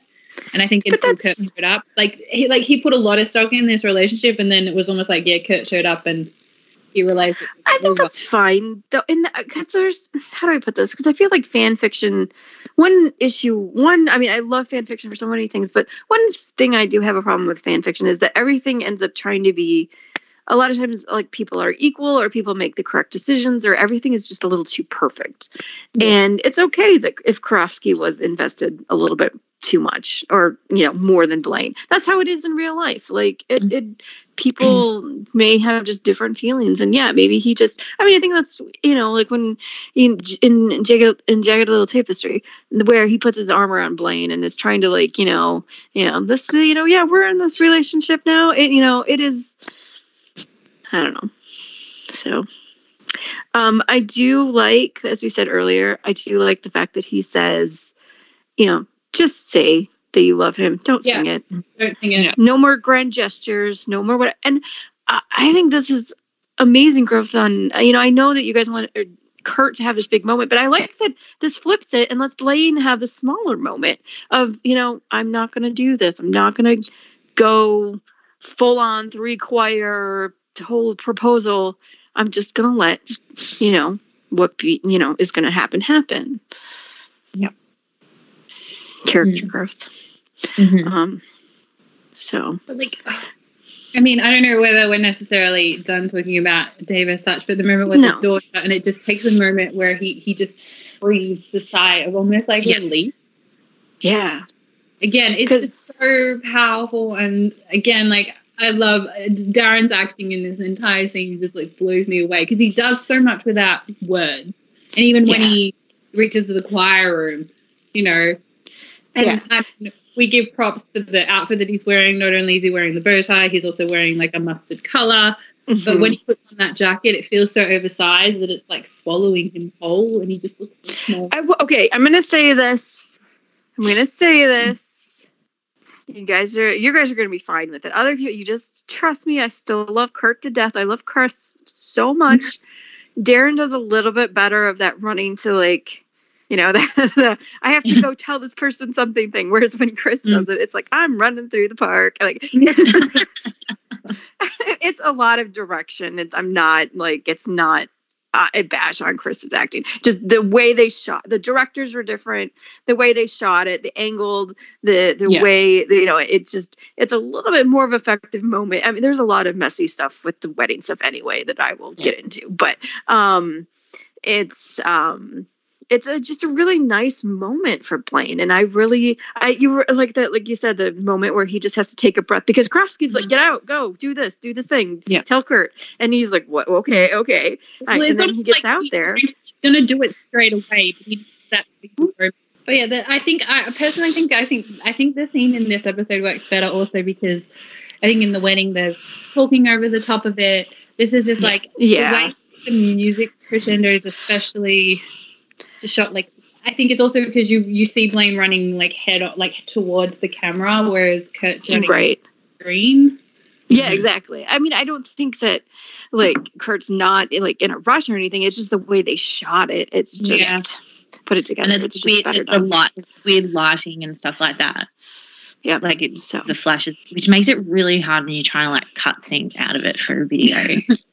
yeah. Oh, stupid. Fl- I don't know what. Oh my If it's, god. it's always, or it's like it's always their big scenes are always with friggin' credits, and it's like fuck off. Oh my god. The fact that Stupid their, their, emotional reunion ha- is still the credits are still playing haunts me to Yes. this very day. I yeah, I the the more I go back to the wedding episode, the, le- the, the less I like it. I, I uh, This is the thing is that I mean you can cut this out, but okay. So recently I played a game that I waited like literally like 14 years to play, and when I was playing it, I I likened it to the wedding to the wedding episode in that when I was playing it, it was giving me like everything that I wanted. I was so overwhelmed and I was enjoying it so much. But when I finished, that was the time when I was like, actually, I had a problem with this, and I had a problem with this, and I had a problem with this, and I had a problem with this. And I feel like it's the same thing. Like it gave me what I wanted essentially, but the execution kind of was, well, was I there. think But I yeah. can't pretend that when I was playing it, I didn't love it. And that's how I feel about the wedding episode. Like I can't pretend it didn't give me what I wanted and I didn't love it when I was watching it. right, but- and there are still things I like about the episode. Yeah, actually. but I'm still Um, disappointed because it didn't give me what I wanted. And I think the problem I, both of them is that you, we we built up to it for so long is that we had ideas about how it was going to happen. well, and and I'm not even. um Well, there's a couple of things. One, it was never going to live up to love, love, love. That is Yes. the. It just and it couldn't. Um, you know that's why I say you know I'll go with a spiritual marriage because uh, there because there's so many things that they did right with that that they just they were never going to top that and that's fine Yeah. and i also didn't need things like a bachelor party or the speech or whatever that's fine but there are a lot of little things narratively the one missing scene um again i'll save that for a minute um and just uh, you know, I why didn't they have a slow dance together? Why? Why didn't? Yeah. Why did we have to waste two songs with Artie rapping and you know, whatever? Spent so much time Um, with Brittany's parents. The yeah. random mothers singing. yeah, like I get the treble tones thing, but I, mm, like I said, you guys get to be spared this rant. Um, the the more issue, because like I said, when I first watched, I was more upset with this episode than I was with eight because it didn't, um, it didn't end things the way I wanted them to. Um, now I'm like, no, it ends perfectly. Yeah, Eight is the one. It- yeah. in yeah, it ends this this ending like the Blaine running to Kurt, and then the fact, even though it isn't as well executed, that it is echoed in that next episode. Like this moment at the end of it, like it sets them up. It sets Yes. up them reuniting really, really well. Yes. Yes. Um, Yep. They mirror that process and, and things like that. Um, as you said, there are a couple of things around that that missing that would have made the Klaine storyline a whole lot more cohesive. But Mhm. this particular episode and how it sets up for the start of the next episode is brilliant. Yeah. Um, that, you know, Blaine and Karofsky mirrored by Kurt and Walter, um, the running to to that person, um, and yeah, I think that that works really, really well. And, and just to finish on these uh, callbacks to the um, to the to original song is is where um Kurt says something like, "Were you looking for me?" And it just like yeah. Well, yeah. Let's get into the scene now. Let's. Uh, he gets. Yeah. He gets into the the choir room because that's Mhm. the only other set.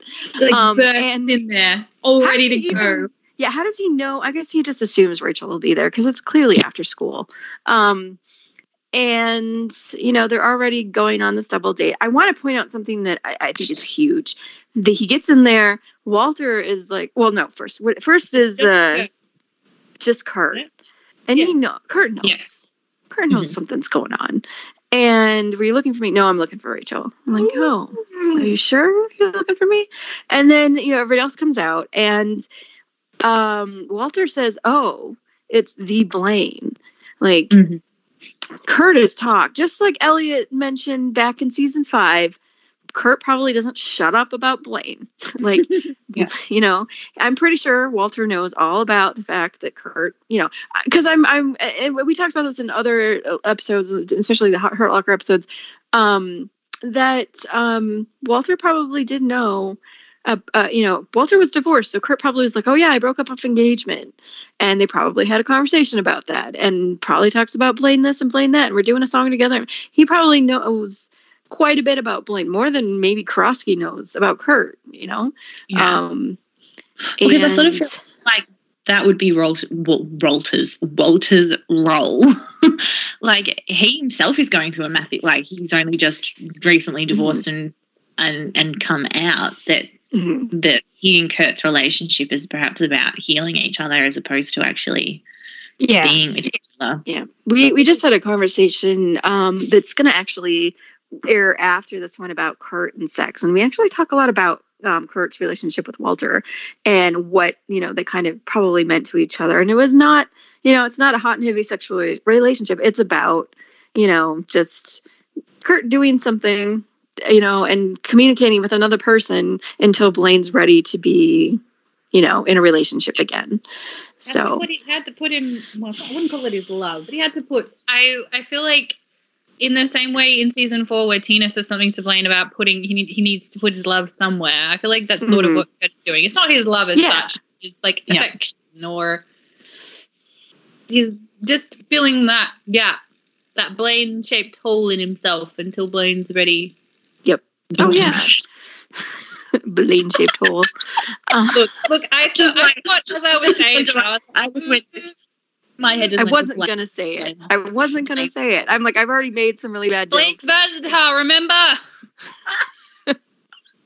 Anyway, um, so you know, and also Kurt's gonna notice the bow tie. I mean, you Oh know, this kid. Can you It's- believe that Walter actually like they comment on it? Like it's no, this is not even a mess thing. Is that they literally draw attention to it too? Yeah, I mean, it's it's intentionally ironic.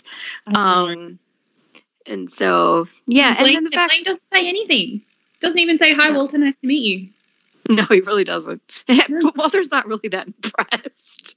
He's like, oh, this is Blaine. Okay, Kurt, I don't get it, but okay. He's not as handsome as I am. Um, Uh, yes, But- he hell is.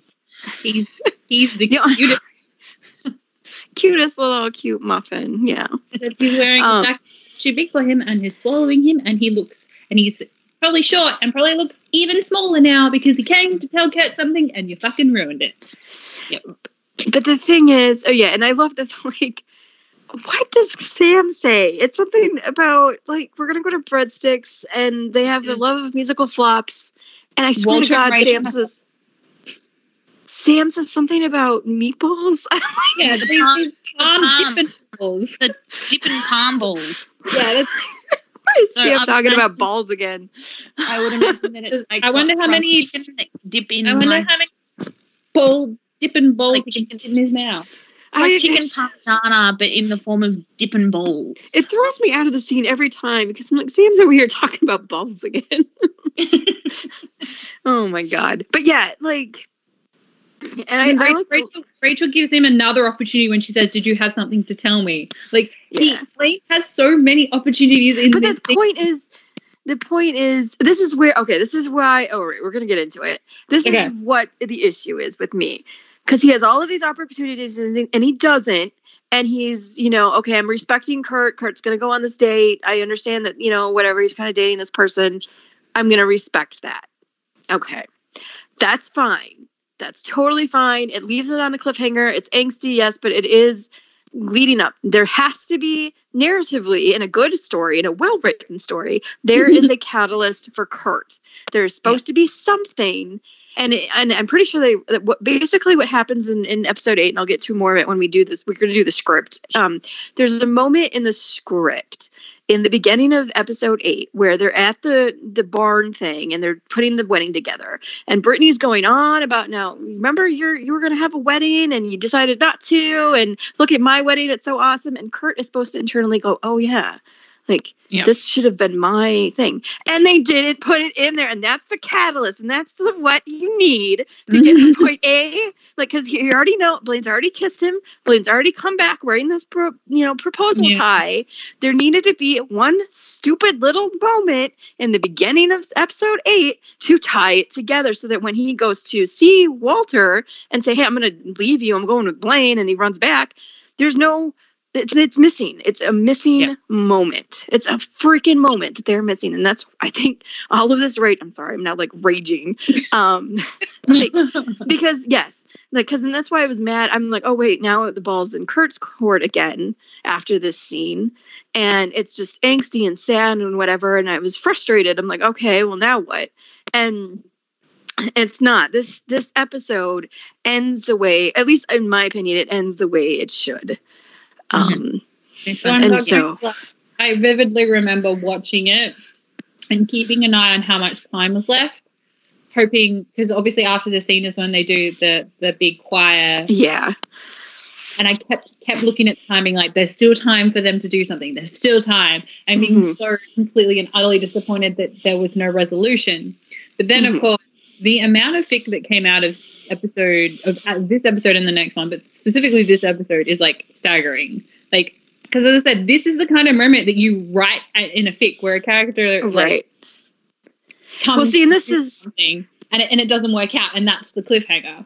yeah and that's where that's it it is again in kurt's court and this is the moment in any good piece of writing that a character has a catalyst to put you know push the narrative forward Mm. not be out of left field and then suddenly you know because why is there this much time why why didn't kurt just say okay fuck off walter i'm gonna go with blaine he obviously needs to tell me something like you know Yeah.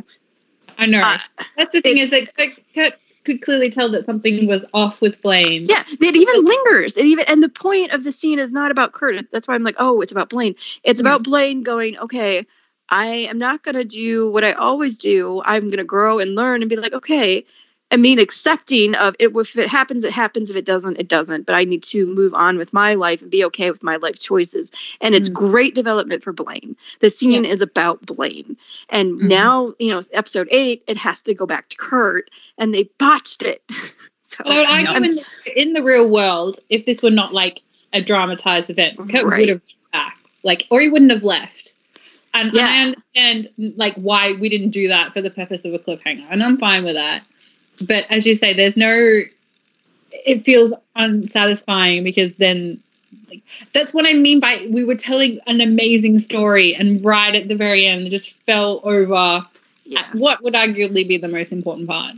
Yeah, and that's it's frustrating to me because I, after that missed moment, that missed catalyst of episode eight, going into the Walter speech and and whatever, and I'll get into that obviously in the next episode. That works for me fine. Everything that you know continues off of what would have should have been a catalyst moment would have been fine, but the fact they missed that one key moment of writing 101 Mhm. just oh, I'm like oh my god you guys But that's the thing is that the wedding episode is so super stuffed as it is. Is it probably got shot and it just got cut. Yeah, it pro- well, they shot it like they cut a bunch of stuff out of that one scene, and there were there's not any time because it's such a rushed episode. It should have been Yeah. two hours, um, because it was such a rushed episode. Giving Kurt a moment to linger and think about the fact that this could be his wedding is not. I mean, everything hinges on that stupid little moment, and the fact that they just didn't seem to be smart enough to leave it in there. But the fact that the whole episode makes way more sense when you have this moment of Kurt thinking oh this should have been my wedding this shouldn't have been you know and and everything kind of clicks and when i when we got the scripts and i read that in the script and it was like are you kidding me it was there yeah, yeah. Yeah so hopefully that makes sense. I know that that rant isn't really, you know, poor people in the script episode and in the wedding episode are going to hear me that, you know, you poor listeners are going to hear this three times, but, um, yeah. But I mean, it makes sense in the context of this episode too, because again, you couldn't have it in this episode because mhm. again, this episode one is about Blaine, and two, they wanted to end it there, and it's a Yeah. great moment to end it. yeah. As much as it, as much as it pains me, it was a very good place to end it. So. Oh, poor Mel. I'm not always even gets all my ranting. Every single time I watch this episode, I I have to go at like I open up like my Facebook folder and go and find all the fics that people wrote because it's Mhm. just it's just a great moment to pick up. Mhm. The, I will say the amount of people that did write fic where Kurt comes back at the end Yeah. To him, yes, that was that was like that. Was See, and I wish they would. They could have. I guess you have to deal with the issue of Walter anyway. But, um, you know, you could do. You know, you guys ever see Friends and when like, you know, they're mad at each other and like Ross leaves. for, Like the, it was the first time they get together. I don't know. It's like in the diner and she's closing and they kind of argue about like because around their feelings for each other. And you know, it's, it's like they basically say they love each other, but then they're so angry at each other that Ross just leaves and you know rachel kind of just deals with it and then he comes back because that's what like oh wait a minute Yeah. we just love each other you know that's what should- it's Kurt should have come back. In the real, I say in a real world scenario, he would have come back, but it makes sense that he didn't in this in the show for the purpose of it would you know it'd been like hey blaine just when i get back from this we're gonna talk kind of thing Mm. you know so so that's the ep- i mean unless there's other things that you guys wanted to say that i missed or wanted to have your own viewpoint on i mean We didn't we didn't mention this, but I feel like I need to go back. Um, Kurt looks very good in that white uh vest. Very good. Mm-hmm. There's mhm. probably some matter about the fact that he's spaceman. I don't know what it is, but he's wearing a giant spider i think in six i gotta get snarky on about that He's also he's wearing bees. I don't know what bees mean when I don't know. they're. Snarky can do it. She's amazing. See? She's like, and this means this. And I'm like, Yeah. yeah. I don't Ask her what the bees mean when they're doing the wheel, because he's wearing a bee brooch and his like, shirt has bees on it, and then. Um. Yeah, I, I, I, I. There's so much in the costuming in this episode, especially. But it's not. Just, I said it's not just the bow tie. The fact that he's also wearing a mustard cut, like a mustard cardigan. Mhm. Yeah. This whole episode just makes my heart ache for Blaine. I love him so Mhm. much. oh my goodness. So, uh, so Blaine is your favorite character? Is that is that what I'm getting Yeah. out of this? no, no, no. You never would have guessed, right? No. no. Um, awesome. My favorite character is actually um Sue. She's not in this episode enough. Thank God she gets her own episode in my episode 10. There's not enough Sue in Glee. Um, okay. On that note, um, I want to thank you guys for uh, no, don't end there. um, That can't be the last thing I say. it was so nicely said, though. Um, Mel, do you have anything you want to add?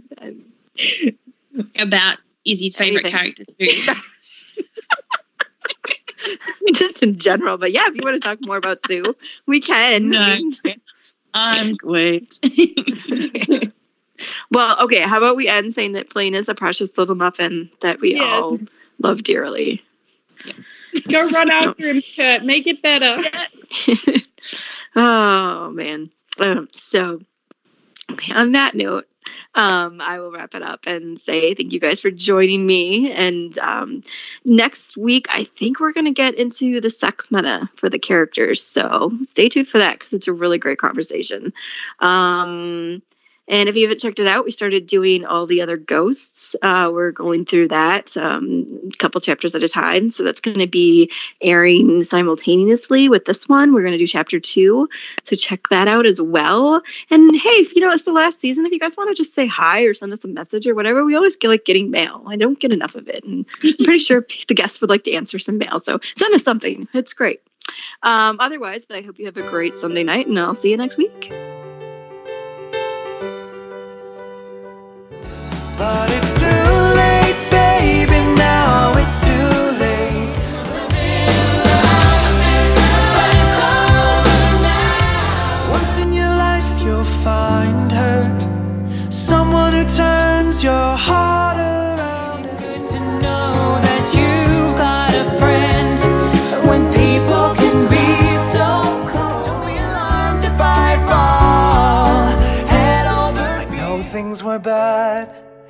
but now they're okay. Only me, oh my, you're the apple of my eye. Girl, I never loved one like you.